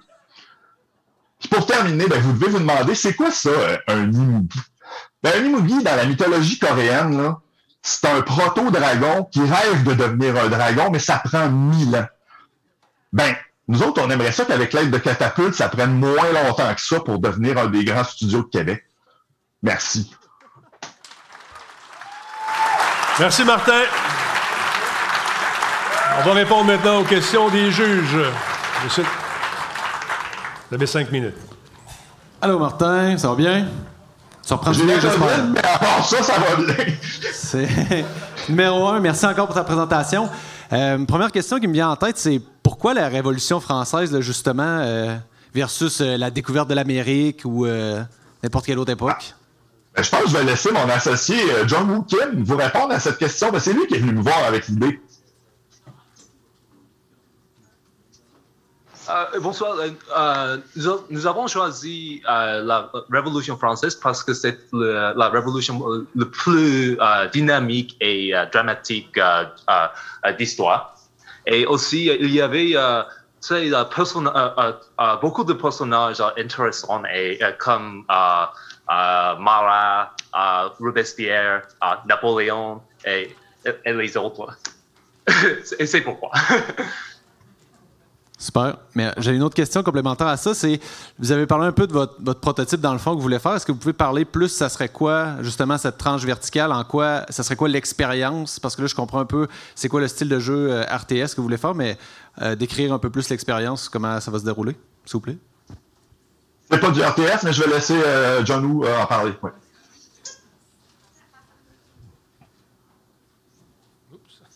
C'est que euh, ce serait une euh, expérience euh, qui, qui aura le gameplay stratégique et aussi un gameplay tactique. Le joueur va... comment ça va dire?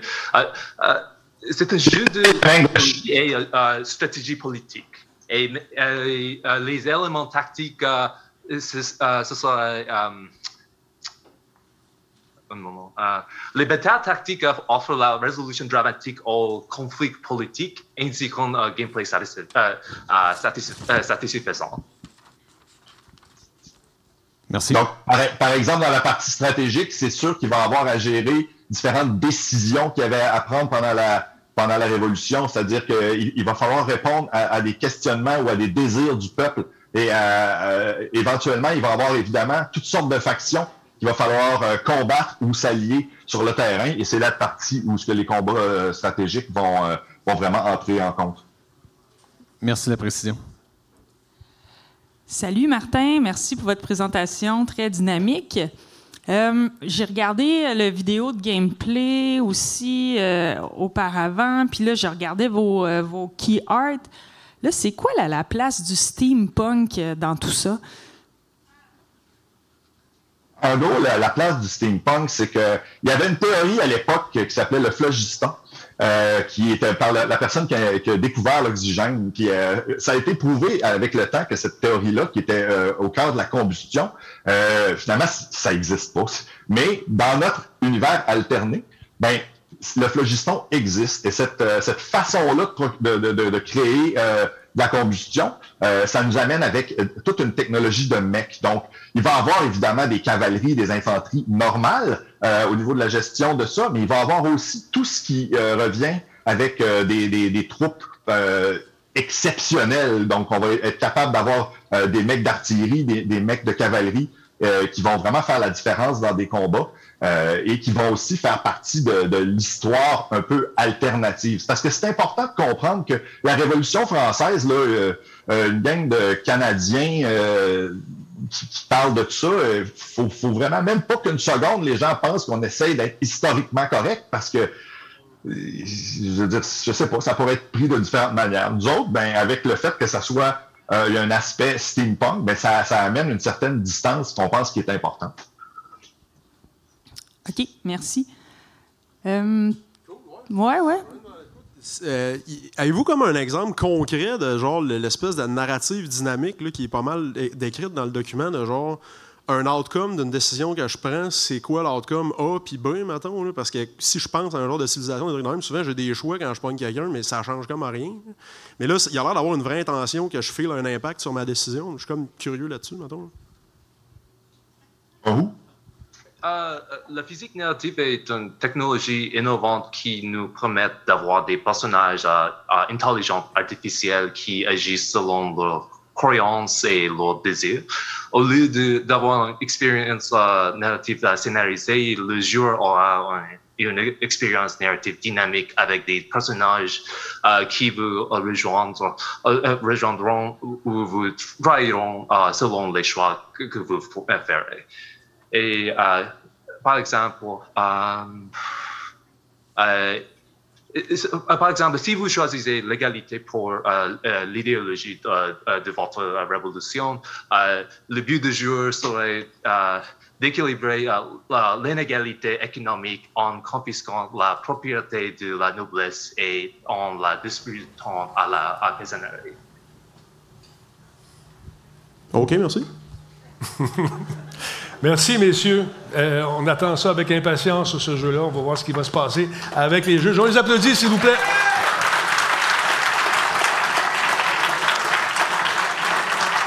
Ça passe vite, on est déjà rendu au dernier finaliste, mais c'est euh, non pas le moindre, mesdames messieurs. Nerveux, hein? C'est bon, on aime ça. Il s'agit de Vivad Games, représenté par son fondateur qui s'appelle David Langlois. C'est un one-man army qui vient nous présenter son jeu qui s'appelle The Tale of the Extended Warranty. On l'a rencontré un peu plus tôt euh, cet après-midi et ça a donné ce qui suit. Donc, on est avec David de Vidvat Games. C'est vraiment excitant. Comment tu te sens? T'es-tu stressé? Ah, je suis quand même vraiment nerveux. Euh, écoute, j'ai hâte que ça arrive. Ça, c'est un bon stress. J'étais prêt, je suis préparé. J'ai fait mon pitch 25 fois. Euh, j'ai juste hâte de monter sur scène puis de le faire avec l'adrénaline. Je pense que ça va bien être. Ah oui. Je suis vraiment pas inquiète. Puis dis-moi, en t'inscrivant à Catapulte, est-ce que tu croyais être ici ce soir puis présenter ton, ton idée? Euh, non, pas du tout. En fait, euh, ben, moi, c'est un peu un coup de tête parce que j'ai- un background en développement informatique, mais ça fait seulement six mois que je fais du jeu vidéo. Euh, donc, j'ai conçu un projet, j'ai appliqué à Catapulte, puis fait que les choses vont vite, mais en même temps, je suis vraiment excité. Je pense que le timing est excellent. J'ai hâte de le présenter, en tout cas. Je pense que ça va bien aller. C'est super ça. Ben, on va te souhaiter la meilleure des chances. Mesdames, Messieurs, accueillez Vidvad Games!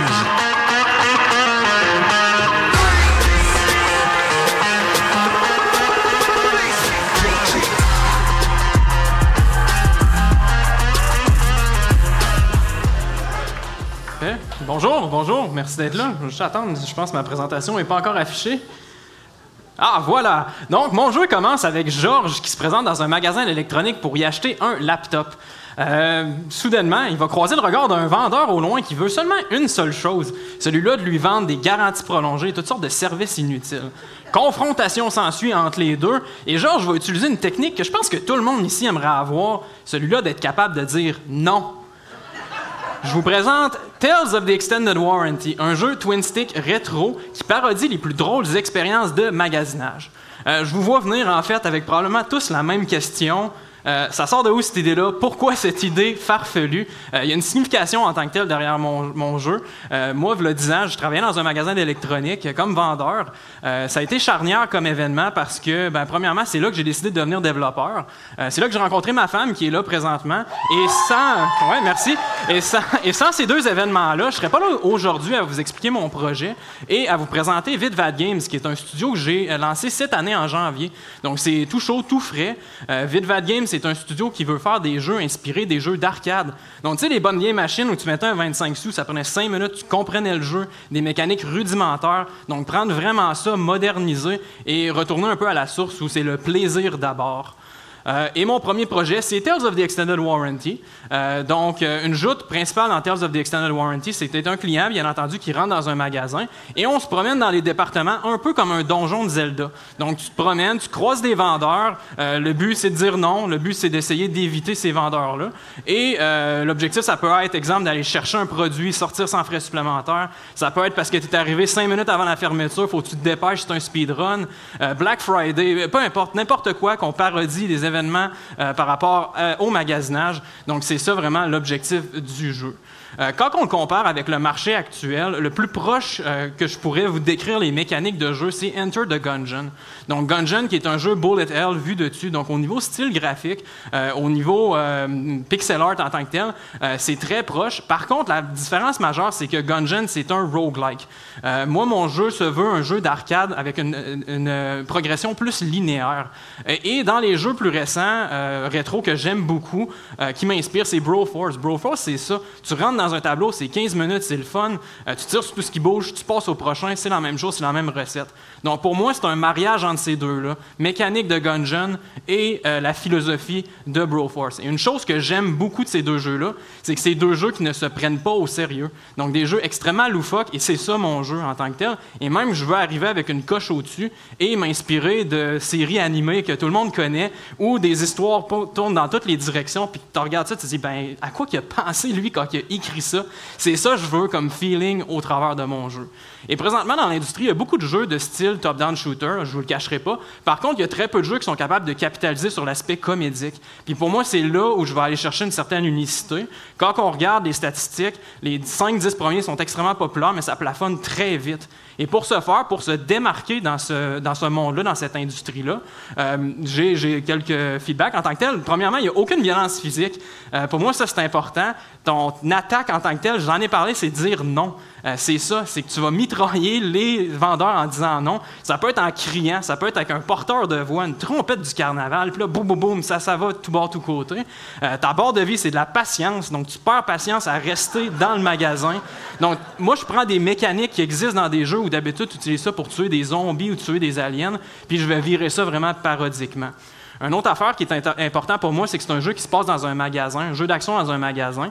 Et ça, ça permet d'aller chercher beaucoup de personnalité au travers du jeu.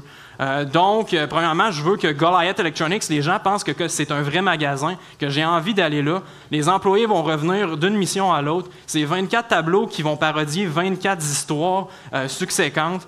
donc, vraiment, l'important, c'est vraiment de parodier des vraies expériences parce que tout le monde magasine, tout le monde sait c'est quoi aller dans un magasin. Ça peut être que tu es au IGA, tu es à la caisse, puis là, tu as une caisse à droite qui rouvre. la personne essaie de te shifter, tu as envie d'y crier après. Ben ça, tu vas pas le faire dans mon jeu. C'est-tu le fun, hein? Fait c'est ça, Tales of the Extended Warranty. Et euh, mon plan de production, comment on met ça en place? Ben, premièrement, c'est un jeu qui a trois mois. Ça a gagné un Game Jam, cette idée-là, en janvier. Ça a terminé premier sur 160 entrées. Euh, donc, les trois derniers, trois derniers mois ont été, ont été beaucoup pour conceptualiser l'idée. Comment on prend un concept et on est capable de le mettre en projet commercial? Et donc, le développement a commencé. L'idée, c'est que les neuf prochains mois, euh, c'est développer les fondations, les systèmes, s'assurer de commencer à structurer toute l'histoire. donc, le, le, système, par exemple, de de génération de tableaux, et euh, de promouvoir le jeu, faire parler le jeu en tant que tel, et de culminer à la fin de l'année avec un release en Early Access. Euh, donc, euh, le Early Access, c'est un choix que j'ai fait parce que je veux, au travers de mon développement, pouvoir mettre des démos assez rapidement, pouvoir ouvrir ma page Steam et lancer ça vraiment dans la communauté. Je vais en parler un petit peu plus tard. Et c'est un plan qui va être sur deux ans. Le lancement officiel, c'est en 2023, donc au trimestre de 2023. Donc, le reste de l'année 2023, ça va être beaucoup pour finaliser les, les modes de jeu que je vais avoir descopés. Euh, donc, mode deux joueurs local, par exemple, un mode arcade infini, finir l'histoire euh, et euh, lancer, bien entendu, sur PC. Donc, l'idée, c'est de lancer sur PC. Et ensuite, il y a du développement qui est prévu pour le lancer sur console par la suite. Ça, ça va être après le lancement du trimestre. Euh, moi, je suis une personne qui est très impliquée dans la communauté. Ça fait cinq ans que je fais du Twitch. Euh, j'ai fait du speedrun pendant tout ce temps-là. Euh, pour moi, j'ai participé à des levées de fonds. J'ai organisé les, miens. donc, déjà là, je pars avec une, expérience communautaire très intéressante et j'ai même déjà commencé à développer mon jeu direct sur Twitch. donc, j'ai du monde présentement qui me regarde coder à l'international. c'est super cool. On se pitch des idées, c'est inspirant. Après ça, je leur lance le jeu, ils testent. c'est vraiment très axé sur le joueur que je veux faire ma promotion. Et ça aussi, c'est au niveau Godot. Euh, moi, j'utilise Godot comme engin, euh, engin open source. Euh, j'ai appris en faisant des game jams. Je veux m'impliquer, organiser mes game jams, faire de la création de contenu sur YouTube. Donc, moi, c'est important d'être proche de la communauté. Et c'est qui ce joueur-là? je fais un jeu un peu pour des gens comme moi. Je suis dans la trentaine, j'ai de moins en moins le temps de jouer. Je suis nostalgique d'une époque des années 90 que, me semble, les jeux étaient simples dans le temps, puis maintenant, c'est tout rendu compliqué puis long. fait que moi, je veux faire des jeux qui sont pour ces gens-là. Euh, que c'est facile, des, courtes sessions, 15-20 minutes, puis euh, tu as du plaisir. Euh, vous m'entendez souvent dire le mot simplicité, ben c'est un peu le motto en tant que tel, le slogan euh, de mon studio. Euh, je veux faire des jeux simples, je veux que ce soit facile à comprendre. Puis ça, ça se divulgue aussi au sein de mon équipe. Donc, mon équipe, c'est qui? Ben, premièrement, moi, David, je suis. en fait, j'ai fait beaucoup de développement dans ma vie. J'ai été team lead partout où je suis allé. j'ai David qui est développeur back-end depuis 8 ans. Il fait du logiciel plus récemment au niveau jeux vidéo. David, artiste amateur, mais David, sais, il est bon, hein? il a fait notre logo, très cool. Je pense que vous comprenez, je ne présenterai pas le dernier clown, mais euh, l'idée, c'est que VidVad Games, c'est un one-man army. Je suis tout seul dans ça. Euh, et malgré, euh, malgré que c'est beaucoup de jobs, moi, j'aime ça apprendre, je suis confiant, j'aime ça. L'industrie du jeu vidéo et le fun, c'est créatif. Hein, il y a plein d'affaires à apprendre. Et je pense qu'être capable d'aller chercher vraiment le fond de mon projet avec mes aptitudes actuelles. Par contre, je suis réaliste. je le sais que j'ai besoin d'aide dans beaucoup de facettes. Puis ça m'amène à mon point, je te dirais, le plus important qui est catapulte. Euh, tu sais, veux, veux pas, euh, vous êtes passé pour certains d'entre vous là-dedans, mais euh, fonder une entreprise, il y a beaucoup de choses, euh, exemple légales, financières, comment tu grossis ton, studio.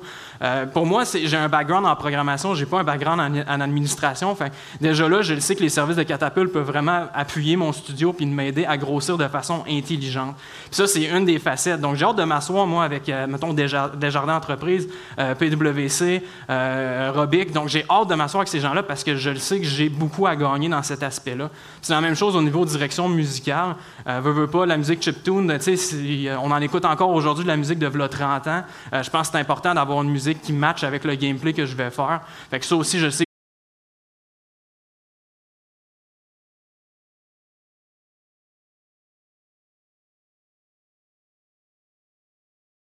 euh, en ayant un développement qui est relativement court de un an, euh, un petit peu plus qu'un an, euh, le 50 000, en fait, va financer l'entièreté du jeu en tant que tel. Je n'ai pas besoin de plus que ça. Euh, donc ça, ça a un avantage énorme, c'est que j'arrive au lancement et je suis profitable dès le premier jour. Je n'ai pas nécessairement besoin de plus que ça pour commencer à faire du profit. Puis ça, ça retombe dans les poches des gamers au final, parce que le fait de faire du profit rapidement, ça permet d'avoir un prix compétitif. Puis moi, j'ai pris la décision avec mon jeu, euh, vu que mon objectif, c'est de me faire connaître, d'arriver avec le prix le plus bas que j'étais capable de me permettre. Puis ce prix-là, c'est 4,99. Donc mon jeu, il y a 8 heures de gameplay environ au niveau de l'histoire, il y a des bons modes de jeu, puis il va être disponible pour 4,99 à son lancement. Merci.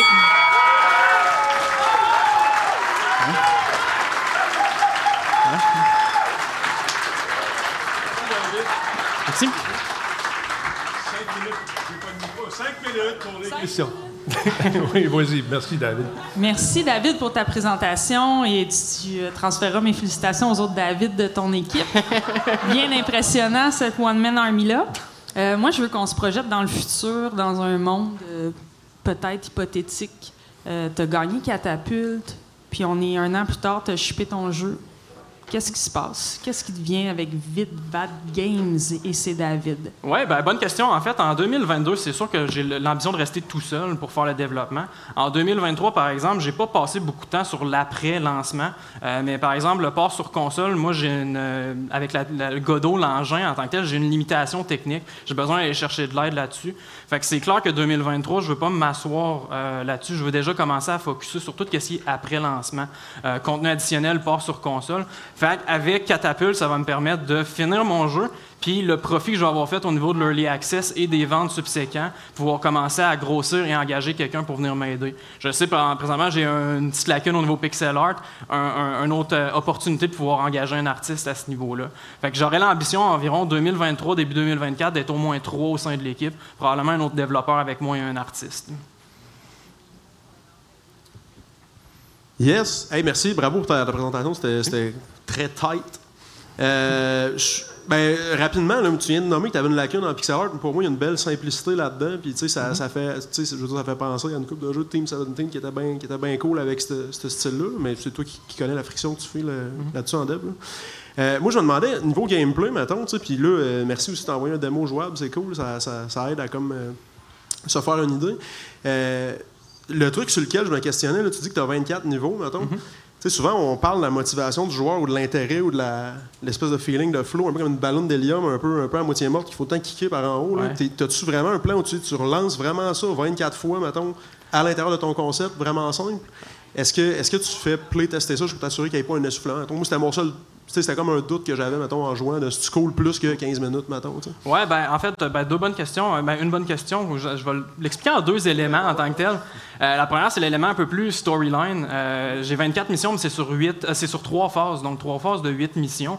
Et euh, ben, au, sein, au sein de l'histoire, la première partie, c'est le magasin électronique. La deuxième partie, c'est le magasin électronique qui expansionne. Donc maintenant, on vend des articles de sport, on a une épicerie, on est rendu un Walmart. Donc là, je suis capable d'aller twister ça avec encore plus de gimmicks qui sont différentes. Et la fin, ben, je ne vais pas spoiler, là, mais la, fin, il y, a une rivalité entre les magasins locaux. Euh, ça finit par euh, se chicaner entre eux et Georges est pogné au-dessus de, de tout ça. L'histoire, je pense que je suis capable vraiment d'aller tirer un épingle du jeu avec la narration pour garder la personne vraiment attachée. Euh, sinon, pour l'aspect mécanique, si je peux me permettre, euh, dans le fond, avec les employés, ce que je veux faire, c'est que euh, un employé, il y a une hiérarchie, tu as des team leads, tu as des directeurs, tu as des superviseurs, etc. Et à chaque niveau que tu avances, dans le fond, tu vas rencontrer de plus en plus de personnes en haut de la hiérarchie. Donc là, ça va devenir encore plus difficile. Fait que la courbe de difficulté va être vraiment attachée avec euh, ce que tu vas affronter en tant que tel. Et dernier aspect mécanique, ben, les levels sont générés procéduralement. Donc avec ça, ça va permettre de toujours avoir une expérience différente dans un magasin. Il y a même une joke là, dans le jeu que je veux mettre pour euh, expliquer pourquoi l'article de sport n'est pas en même place qu'il était tantôt. Fait que euh, bref. euh, Il au Globe Presse, là. ouais. Ouais, c'est ça. Merci. Yes, euh, ben, moi, la première question que je me demande, c'est est-ce possible de dire oui aussi? Euh, non, mais. non, non, non, ouais. On partira pas de débat. Ou, ben, en tout cas, super présentation. Puis encore une fois, tu sais, au Black Friday, sortir ce jeu-là, je pense que ça fonctionnera bien. Mais un peu comme euh, Thierry disait, euh, tu peux-tu continuer justement d'expliquer un peu ça, c'est quoi le rapport, comment le joueur y interagit avec justement le superviseur de guichet ou je sais pas quoi? là? Oui, exact. Dans le fond, les ennemis, euh, si vous avez joué à Enter the Gungeon, dans le fond, la mécanique que je veux faire, c'est plus bullet hell. Donc, euh, chaque ennemi va avoir ses patterns de, projectiles. Donc, il va avoir des patterns de projectiles pour chaque niveau d'ennemi. Et chaque ennemi, euh, l'idée, c'est que euh, c'est pas comme dans Mario où tu vois un Goomba, puis là, tu te demandes dans trois tableaux plus tard, c'est-tu le même Goomba que je fais face? Les, les ennemis, ils vont avoir leur propre personnalité, leur propre sprite, et ils vont avoir des attaques spéciales qui vont être attachées avec eux. Toujours avec un aspect bullet hell de projectiles qui vont être divulgués partout dans le tableau. Fait toi, tu te promènes, puis les projectiles, c'est euh, expliqué dans le jeu, c'est des arguments de vente. Euh, tu vas avoir des ennemis qui vont tirer des pamphlets de garantie prolongée, des souris à rabais. Euh, J'ai des écrans que je veux faire où c'est de l'advertisement, puis c'est comme des tourettes dans ton, dans ton jeu. Fait là, ça, ça vient tirer des, lasers. Bref, c'est vraiment des mécaniques parodiées de jeux existants de, de- de style top-down shooter. Merci beaucoup. Super. Merci. Merci beaucoup. David et son équipe, mesdames, messieurs. Il y a du talent, il y a du talent ce soir, mais j'aimais pas ça être dans vos souliers, les amis. Euh, D'ailleurs, nos juges vont aller délibérer. Euh, écoute, pendant une quinzaine de minutes, c'est de trouver un grand gagnant pour ce soir. J'ai hâte de voir qui sortira grand vainqueur de cette fameuse compétition. Je vous invite à aller chercher un popcorn, à aller chercher un drink. Petite pause de 15 minutes, puis on vous revient dans un instant. Bougez pas.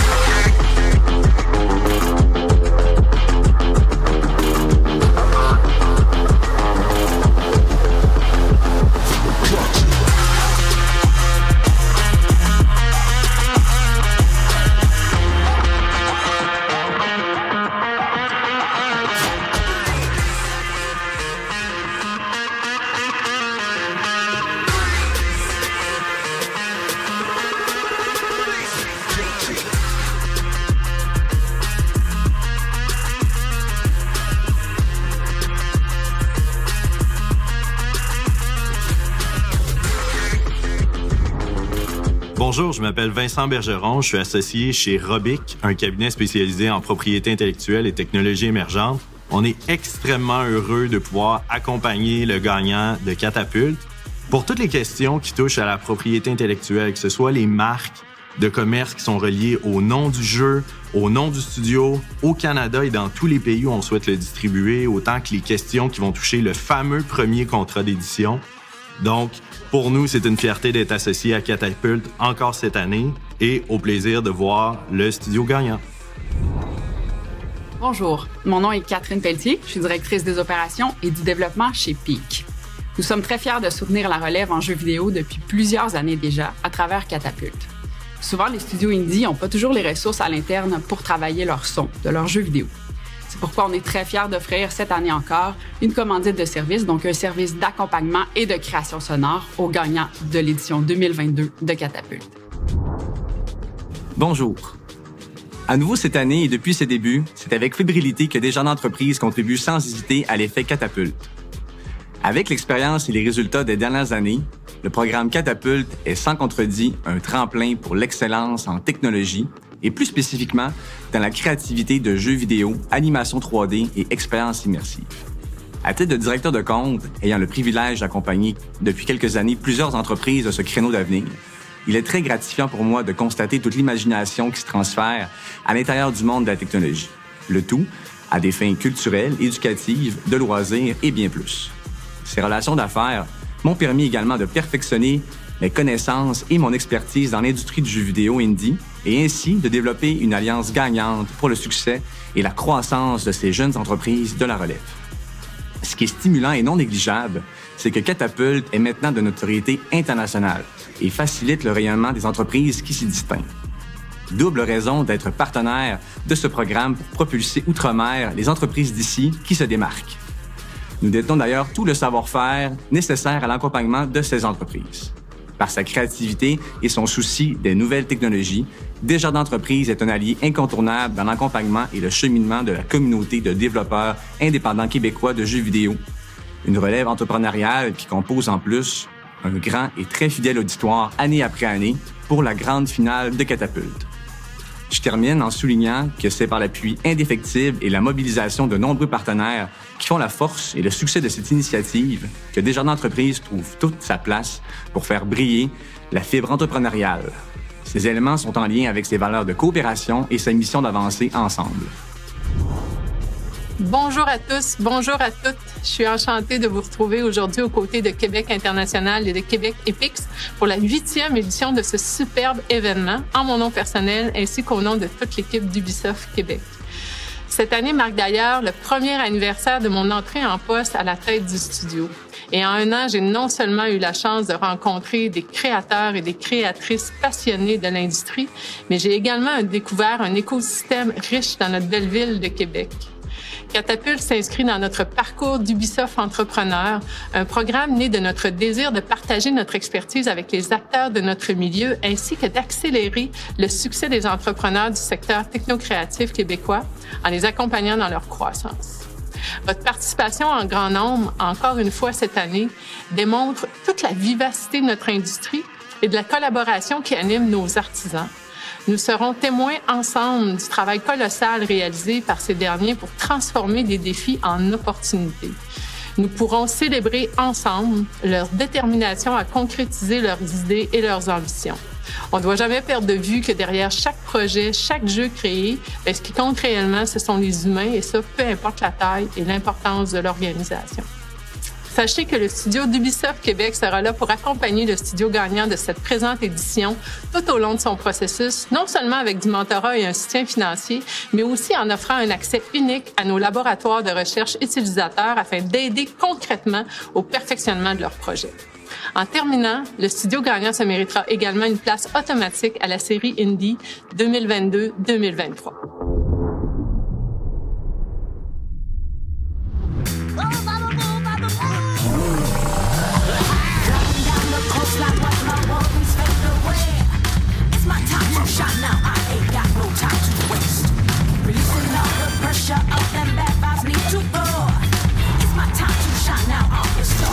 my show.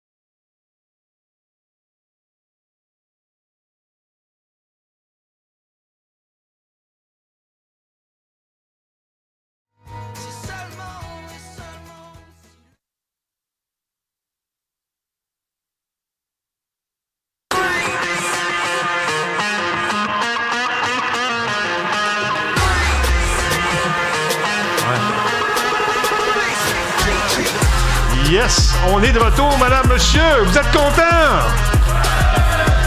On demande aux gens de venir prendre place. Euh, Ici, on se croit au beach party. Beach day every day. Des places en avant. Madame, monsieur, madame, monsieur. On est de retour à cette huitième édition de la grande finale Catapulte. Les gens sur Twitch sont encore là. Il y a eu 800 quelques personnes. On a perdu une coupe, sont allés se coucher. Gang de branleux. Donc, euh, j'espère que vous en, avez, euh, vous en avez profité pour jaser, euh, faire des contacts, manger du popcorn Bicom. Oh, j'ai oublié d'enlever mon masque. Excusez-moi. C'est quasiment un striptease que je vous fais. Désolé, les lois de la... J'en ai plein. Non, c'est fait. Euh, donc, pour les gens à la maison, je vous, euh, dis qu'on sent la tension ici dans la salle. Tout le monde a hâte euh, de savoir qui est le grand gagnant, encore une fois, de cette fameuse finale. Est-ce que vous avez fait vos, choix, mesdames, messieurs? Oui? Ouais. Ouais. Bon show pareil, hein? Il y a d'excellentes idées, encore une fois, ce soir. Et je vous rappelle que dans quelques minutes, nous allons couronner donc le grand vainqueur de Catapulte 2022 qui va remporter un prix quand même intéressant de 125 000 Pendant que nos juges sont en train de se battre de l'autre côté et qu'on attend cette fameuse décision finale, je vous propose d'aller faire un tour du côté de notre partenaire présentateur, Ubisoft, justement, qui nous explique en quoi consiste son accompagnement auprès des gens qui vont gagner Catapulte. Regardez bien. Bonjour, je me présente Dave Gagné, cofondateur chez Rage Games. Bonjour, moi c'est Michael Picard, je suis analyste en recherche utilisateur chez Ubisoft Québec depuis deux ans et demi. Bonjour, mon nom est Philippe Fillon-Picard, je suis analyste en recherche utilisateur chez Ubisoft depuis sept ans. Notre collaboration avec euh, Catapulte, c'est vraiment de faire valoir l'expertise du laboratoire euh, en recherche utilisateur, en fait, qui est ouvert chez Ubisoft depuis maintenant 15 ans. C'est vraiment de donner le feedback euh, des joueurs et que ça aide les équipes, comme celle de Dave, en fait, lors de leur processus de développement. Notre but au lab, c'est d'avoir la, vision du jeu à travers les yeux des joueurs. En fait, nous, on accompagne le- le- les équipes de développement du début euh, à la fin euh, du développement du jeu vidéo. Donc, que ce soit en pré-conception, euh, durant la conception et même en post-launch. Et c'est de donner le feedback le plus pertinent possible aux équipes pour qu'ils puissent faire les correctifs pour euh, faire le meilleur jeu possible. Mhm. Je pense que c'est important de mentionner que c'est vraiment une valeur ajoutée qui est tant pour Ubisoft que pour Catapulte. Oui, on offre le service à Catapulte, sauf que c'est vraiment un échange de bons procédés parce que nous, ça nous permet de voir ce que la région de Québec est capable de faire. Et pour le gagnant, Catapulte, en fait, ça permet d'aller chercher de l'information qui est critique pour euh, le développement du jeu. Donc, quand on voit le jeu à travers les yeux des joueurs, euh, ça nous permet de voir des choses qu'on ne s'attendait tout simplement pas ou bien de confirmer des hypothèses qu'on avait déjà. Et ça, ça fait qu'on a un, euh, un produit final qui est vraiment d'une qualité supérieure euh, grâce, euh, grâce à ça. C'est vraiment un accompagnement de A à Z. Donc, on va prendre les objectifs, on va voir c'est quoi les points critiques pour les gagnants du concours de catapulte.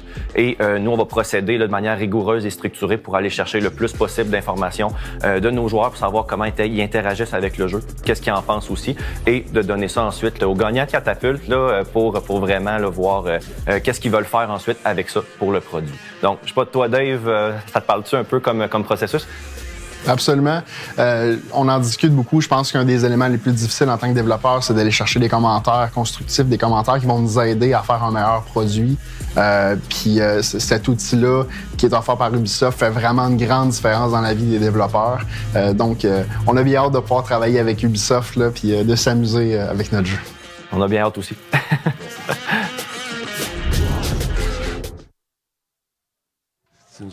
Mesdames, Messieurs, on a une petite surprise pour vous. Ah oui, on est comme ça. Les représentants de notre studio gagnant de 2021, M. Dave Gagné, cofondateur de Rage Your Games, est avec nous ce soir. Oui, vous êtes ouais. Il est accompagné de mon ami Vincent Lauzon, qui est spécialiste de l'innovation chez l'Auto-Québec. Ils vont nous faire une petite jasette. Messieurs, la scène est à vous. Merci. Merci, merci. Oh, ça a l'air de fonctionner. Un, deux. Fantastique. Salut mon Dave, comment ça va? Ça va très bien. Alors, euh, voici Dave ici qui est producteur chez Rage Cure Games, un studio de Québec, euh, et qui fait aussi de la conception sonore. On s'est aperçus tous les deux qu'on faisait de la conception sonore, et puis c'est mon dada, fait que là, j'étais bien excité. Euh, et puis, c'est pour le... On va parler du jeu Goons Legends of the Hockeyverse, avec lequel jeu ils ont gagné l'édition 2021 de Catapulte. Et là, moi, évidemment, voulant faire mes devoirs, j'ai regardé ton pitch, j'ai écouté ça bien comme il faut, je l'ai trouvé magnifique, je l'ai trouvé intelligent, je l'ai trouvé euh, incisif, euh, t'étais beau comme un dieu, c'était super vendeur. Euh, écoute, ça m'a fait penser, par exemple, au pitch qu'il y avait en avant. Là, le pitch qu'il y avait avant ça, le pitch interne. Moi, d'après moi, là, dans votre équipe, il y a un- quelqu'un dans la gang, je sais pas si c'était toi qui est arrivé, puis qui a dit Écoutez-moi, là, hear me out, là, un jeu de hockey, mais minute. Y a-tu quelqu'un qui a dit ça, puis qu'est-ce que ça a donné chez vous? Effectivement, le projet a commencé par cette idée-là de dire on pourrait faire un jeu de hockey, puis tout le monde fait Hum, OK, mais on, a- on s'est rendu compte qu'à on pourrait apporter quelque chose au jeu de hockey, puis on s'est dit il n'y a pas de jeu de hockey fait au Québec, ça n'a comme pas de bon sens. Faut, faut qu'on règle ce problème-là. Oui. Puis euh, on s'est dit faut apporter quelque chose de nouveau, puis tout de suite, il y a eu l'idée d'apporter des personnages qui ont normalement aucun rapport dans un jeu de hockey. Euh, vous pouvez voir déjà toutes sortes de choses qui se passent sur la patinoire. On va en parler Oui, encore. ben un c'est ça, en fait. Parce que là, tu me dis, OK, on a eu cette idée-là, on s'en est parlé, on était contents. Euh, je me suis dit, après ça, je vais aller regarder le trailer du jeu, ce que j'ai fait. Parce que moi, je suis pas nécessairement le dude qui va triper sur le hockey. Puis là, j'ai vu tout de suite, dans ce trailer-là, une patinoire sur un bateau. Fait que là, j'étais là, OK, déjà, c'est pas mal plus drôle que le vrai hockey. Euh, Il il y, a des tas de gens qui courent tout partout avec des chapeaux de Gandalf et il y a un troll dans le but. Dude, Parle-moi du lore, parle-moi du bateau, parle-moi de- des personnages, parle-moi D'où c'est que ça sort?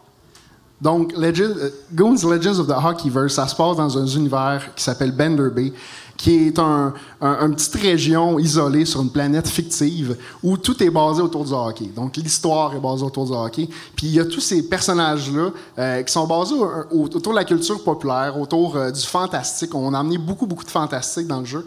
Puis, surtout, une des choses qu'on voulait faire, c'est de s'assurer qu'on n'allait pas juste faire euh, un jeu de hockey avec des décors différents, mais bien du gameplay qui, qui diffère de niveau en niveau. Tu as parlé, du, euh, t'as parlé du bateau. Je ne sais pas si on va avoir l'occasion de le voir dans la vidéo. Regarde-moi si on le voit. Euh, non, ça, c'est pas le bateau. Oh, tabarouette, c'est même pas le bateau, arrête-moi C'est même là. pas le bateau, il y en a un autre. Mind blown. Donc, il y a le niveau qui se passe sur un bateau, euh, un bateau viking, euh, où littéralement le bateau va tanguer, ça va affecter la physique. Euh, Il y a toutes sortes de choses qui se passent autour du hockey. Euh, le hockey, c'est un des thèmes du jeu, mais ce n'est pas le- uniquement euh, le thème central. Il y a vraiment toute la fantaisie et toutes les mécaniques qui viennent. C'est intéressant que tu dis ça parce que justement, ça m'amène à la question. Moi, euh, je regarde ça puis je me dis, est-ce, qu'est-ce qui reste en termes de, de- de hockey dans ton jeu? Hein? Donc, on a toutes les mécaniques de base de hockey, les passes, les euh, tirs du poignet, les slap shots. Euh, on peut voir, euh, on vient récemment de travailler sur notre, notre instant replay qu'on appelle, qui nous permet de voir vraiment, tu peux déjouer les, ga- les gardiens de but. Il y a des back shots, donc tu peux faire des revers. Donc, on a vraiment les mécaniques de base d'un jeu de hockey. Un mais vrai avec, jeu de hockey. Mais avec une Avec petite des couche de sucre sur le dessus. Une grosse couche de sucre. Écoute, écoute, moi, j'ai une chose à dire, c'est que si le vrai hockey se passait sur un bateau avec des Gandalf et un troll, je l'écouterais peut-être un petit peu plus souvent. Euh, parlons maintenant de Catapulte. Vous avez gagné l'année dernière. Ça fait un an que vous développez avec le package, le trip, l'expérience Catapulte. Ça a changé quoi dans votre vie, ça? Ça a changé beaucoup de choses euh, au niveau du développement, mais surtout au point de vue euh, business, au point de vue du studio, de l'entreprise. Ça, c'est une des choses qu'on néglige souvent en tant que développeur. On pense au jeu, on, on est très, très focus sur le jeu. Puis ce qui est important, c'est de comprendre aussi que ce qu'on fait, ce qu'on est en train de construire, c'est quelque chose qui va devoir durer dans le temps, puis devoir faire un deuxième, un troisième, un quatrième jeu. Puis toute cette structure-là, souvent, on ne connaît pas grand-chose là-dedans. Puis Catapult va tellement aider dans tous ces éléments-là, qui fait que finalement, ton premier jeu, ben, c'est ton premier. Hey, nice. Bon, ben écoutez, on va finir avec euh, la question la plus catapultesque des, questions.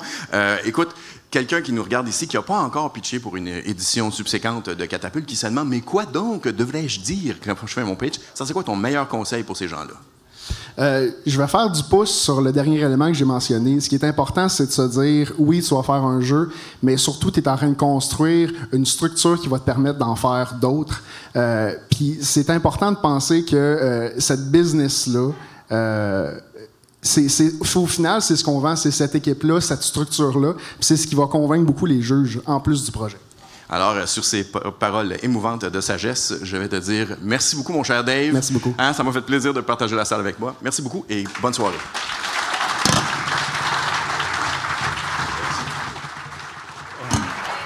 Oh, Oublie pas, Dave, tu viens jouer là, quand ton jeu va être prêt. là. Ah, il me dit ça l'année passée, mais je l'ai jamais vu. En tout cas. Non, tenez, moi, c'est pas fiable. Euh, non, blague à part. Merci, messieurs. Et euh, merci encore une fois à mon ami euh, qui, de l'Auto-Québec qui s'en vient avec un podcast vraiment fou. Il faut entendre ça. Je peux pas vous en dire plus tout de suite. Une affaire d'horreur, paraît un peu bizarre. Puis ici, c'est un one-man army. Il fait toutes les voix, il fait tout. Il est. Vincent, merci beaucoup. Très gentil. Mesdames, Messieurs, plusieurs d'entre vous le connaissez pour son implication dans le monde du jeu vidéo indépendant au Québec. Ça fait longtemps que je le connais, celui-là aussi. Il y a une gang que je connais. Je pense que je commence à être vintage pas mal trop, moi, là. Hein? Les yeux tous vus grandir. Il était tout petit de même, il jouait dans. Non, c'est fait. Donc, j'invite maintenant Gu- M. euh, Guillaume Boucher-Vidal, CEO de chez Nine Dot Studio, à venir me joindre sur la scène pour présenter le prix des indépendants. Comment tu vas? En? Il m'a serré la main, vite! Il m'a serré la main. Non, excuse-moi. Maudite COVID de marde. Comment tu vas sérieusement? en forme? Ça va très bien. Je suis content de te voir. Explique, c'est- Explique-moi, c'est quoi le prix indépendant? Oui, euh, ben, ça fait maintenant quoi, huit ans, je pense, qu'il y a de Catapulte. Puis c'est quelque chose qui a aidé à propulser plusieurs studios indépendants. Puis euh, est vite venu un temps où est-ce que les studios euh, voulaient juste commencer à redonner, participer. Puis euh, c'est en même temps une façon de souligner qu'on a développé beaucoup d'expertise, un écosystème fort. Donc c'est une invitation en même temps. Euh, c'est sûr qu'on donne seulement un prix, Mhm. mais euh, on invite la totalité des participants à prendre contact avec nous. On a nos, euh, nos canaux de discussion, on s'é- on s'échange des informations euh, qui peut parfois être un peu privilégiées. Donc, c'est c'est le genre de choses qui peut rapporter vraiment beaucoup euh, aux studios, mais ces studios-là, en même temps, on sait qu'ils vont nous rapporter ensuite. Donc, c'est vraiment juste euh, mettre de l'eau à la roue. C'est très cool. C'est une belle initiative. 4 000 Écoute, on va faire durer un petit peu plus le suspense. Tu restes là. OK? Parce qu'on va remettre le prix des indépendants juste tout de suite après l'annonce du grand gagnant. Ils sont prêts, mesdames, messieurs? Ils sont-ils prêts? Euh, oui, je pense qu'ils sont pas mal prêts, moi. Je regarde ça. Ils sont de retour. Est-ce que ça délibère encore dans les coulisses? Ça, oui, je pense que oui. hein. Venez-vous-en, venez-vous-en, on monte. Venez-vous-en, les juges. Comment ça s'est passé? C'est pas pire? C'est ah, ah, ouais. stressant. Stressant, OK. Venez-vous-en, prenez place. Bonjour, madame. Yes. N'oubliez pas vos masques, messieurs, dames. Merci. Josiane, ça va? Oui. OK, merveilleux. Donc, euh, on demanderait maintenant aux membres du jury de prendre place. Il n'y a pas de place. OK, on fera ça une autre fois. Donc, euh, vous avez vu le beau trophée. Incroyable, ce trophée, n'est-ce pas? Incroyable, Denis. Puis on a vraiment hâte de le remettre à- aux gagnants. Ça y est, Mhm. la délibération est terminée. Moi, je veux juste dire un petit mot. Là. On sait que le suspense est très difficile pour les gens derrière euh, Oui. backstage. Donc, euh, un gros merci, premièrement, à tous les partenaires. On a nommé Ubisoft, le présentateur Desjardins, le propulseur de l'événement. Il y a une multitude de partenaires qui se sont impliqués, euh, une quinzaine de partenaires. C'est vraiment beau de voir tout l'écosystème vraiment redonné, en fait, à, à la communauté euh, du jeu indépendant.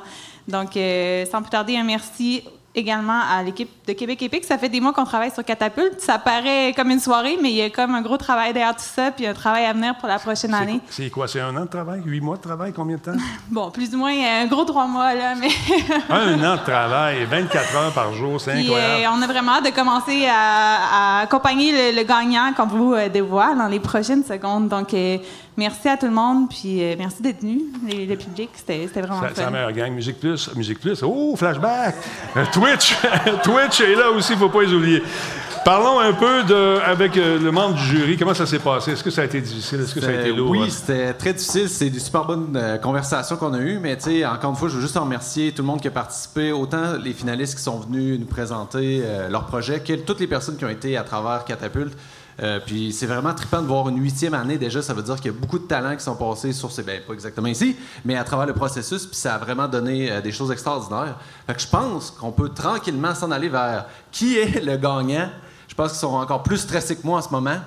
Euh, fait que c'est sûr venez-vous-en que- sur scène, tout le monde. venez-vous-en. On sur scène, tout le monde. Ah, sans attention, je suis pas bien, là.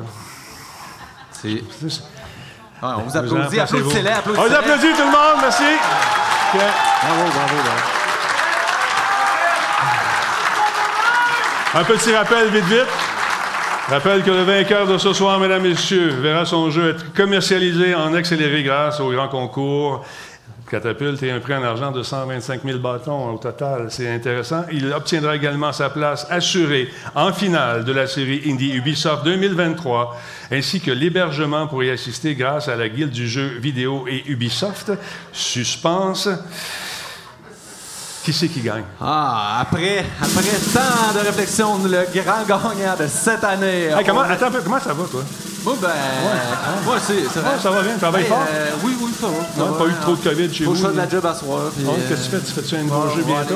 Ouais, tu viendras l'essayer. Arrêter bon. ça. Tu peux venir au show lundi soir. ça- Je t'ai-tu dit ça? Tu peux venir au show le lundi soir? On fera ça, Ok, on fera c'est ça bon. lundi, mardi. euh, on trouvera une gardienne. Peu importe. Somme toute. Somme toute, mesdames et messieurs, le grand Le gagnant de 4 gagnant de la huitième de catapulte et Vite Bad Game!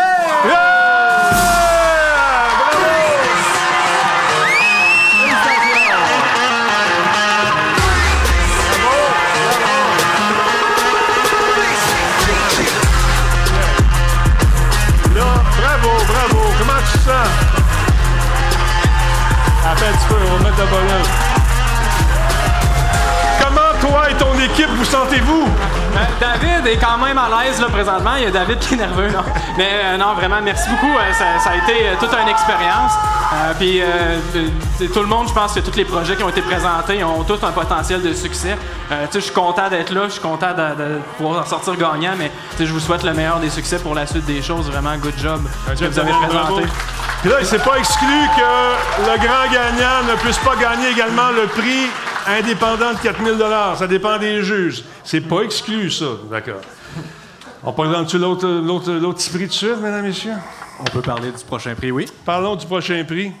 Alors, 4000 euh, mon Guillaume? Oui, alors, 4000 dollars, euh, on le sait, c'est pas le même euh, montant, ça a une valeur un peu plus symbolique. Euh, mais clairement, il y a un projet où on a vu un mélange de potentiel très explosif, ainsi qu'une originalité mécanique qu'on veut voir aboutie. Et donc, on a décidé d'encourager Sublime avec le projet. Bravo! Bravo!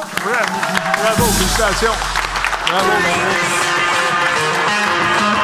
Bravo!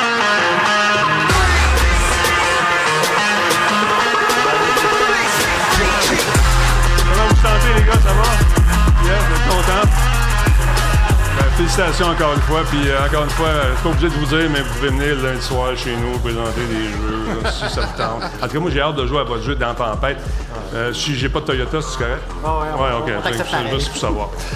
Fait que, Josiane, c'est le fun. C'est là que ça se termine, Denis. C'est Merci. fini. Merci d'avoir animé cette belle Ça me fait plaisir. Et puis, euh, écoutez, si, si vous avez besoin de moi l'année prochaine, je suis là. Bravo aux juges. Vous faites un travail incroyable, je tiens à vous le dire. C'est pas évident. J'ai bien aimé vos questions. Pas beaucoup de questions, mais right in the bobo. On, on aime ça. on aime ça. Mon nom est Denis Talbot. Merci à tout le monde d'être passé nous voir. Merci à Québec Epix. Merci à la gang sur Twitch que j'ai rebaptisé Musique Plus. Mon nom est Claude Rajotte. Bonne soirée. Ah, bravo. Ben ouais. On va prendre une photo, la gang. On va prendre une photo. Merci tout le monde. Euh, je vous dis un petit mot pour ceux qui veulent poursuivre la soirée. On va se rejoindre au salon d'Edgar. Euh, ceux qui aimeraient célébrer avec Vidbad et tout, tout le reste euh, Merci des à toi.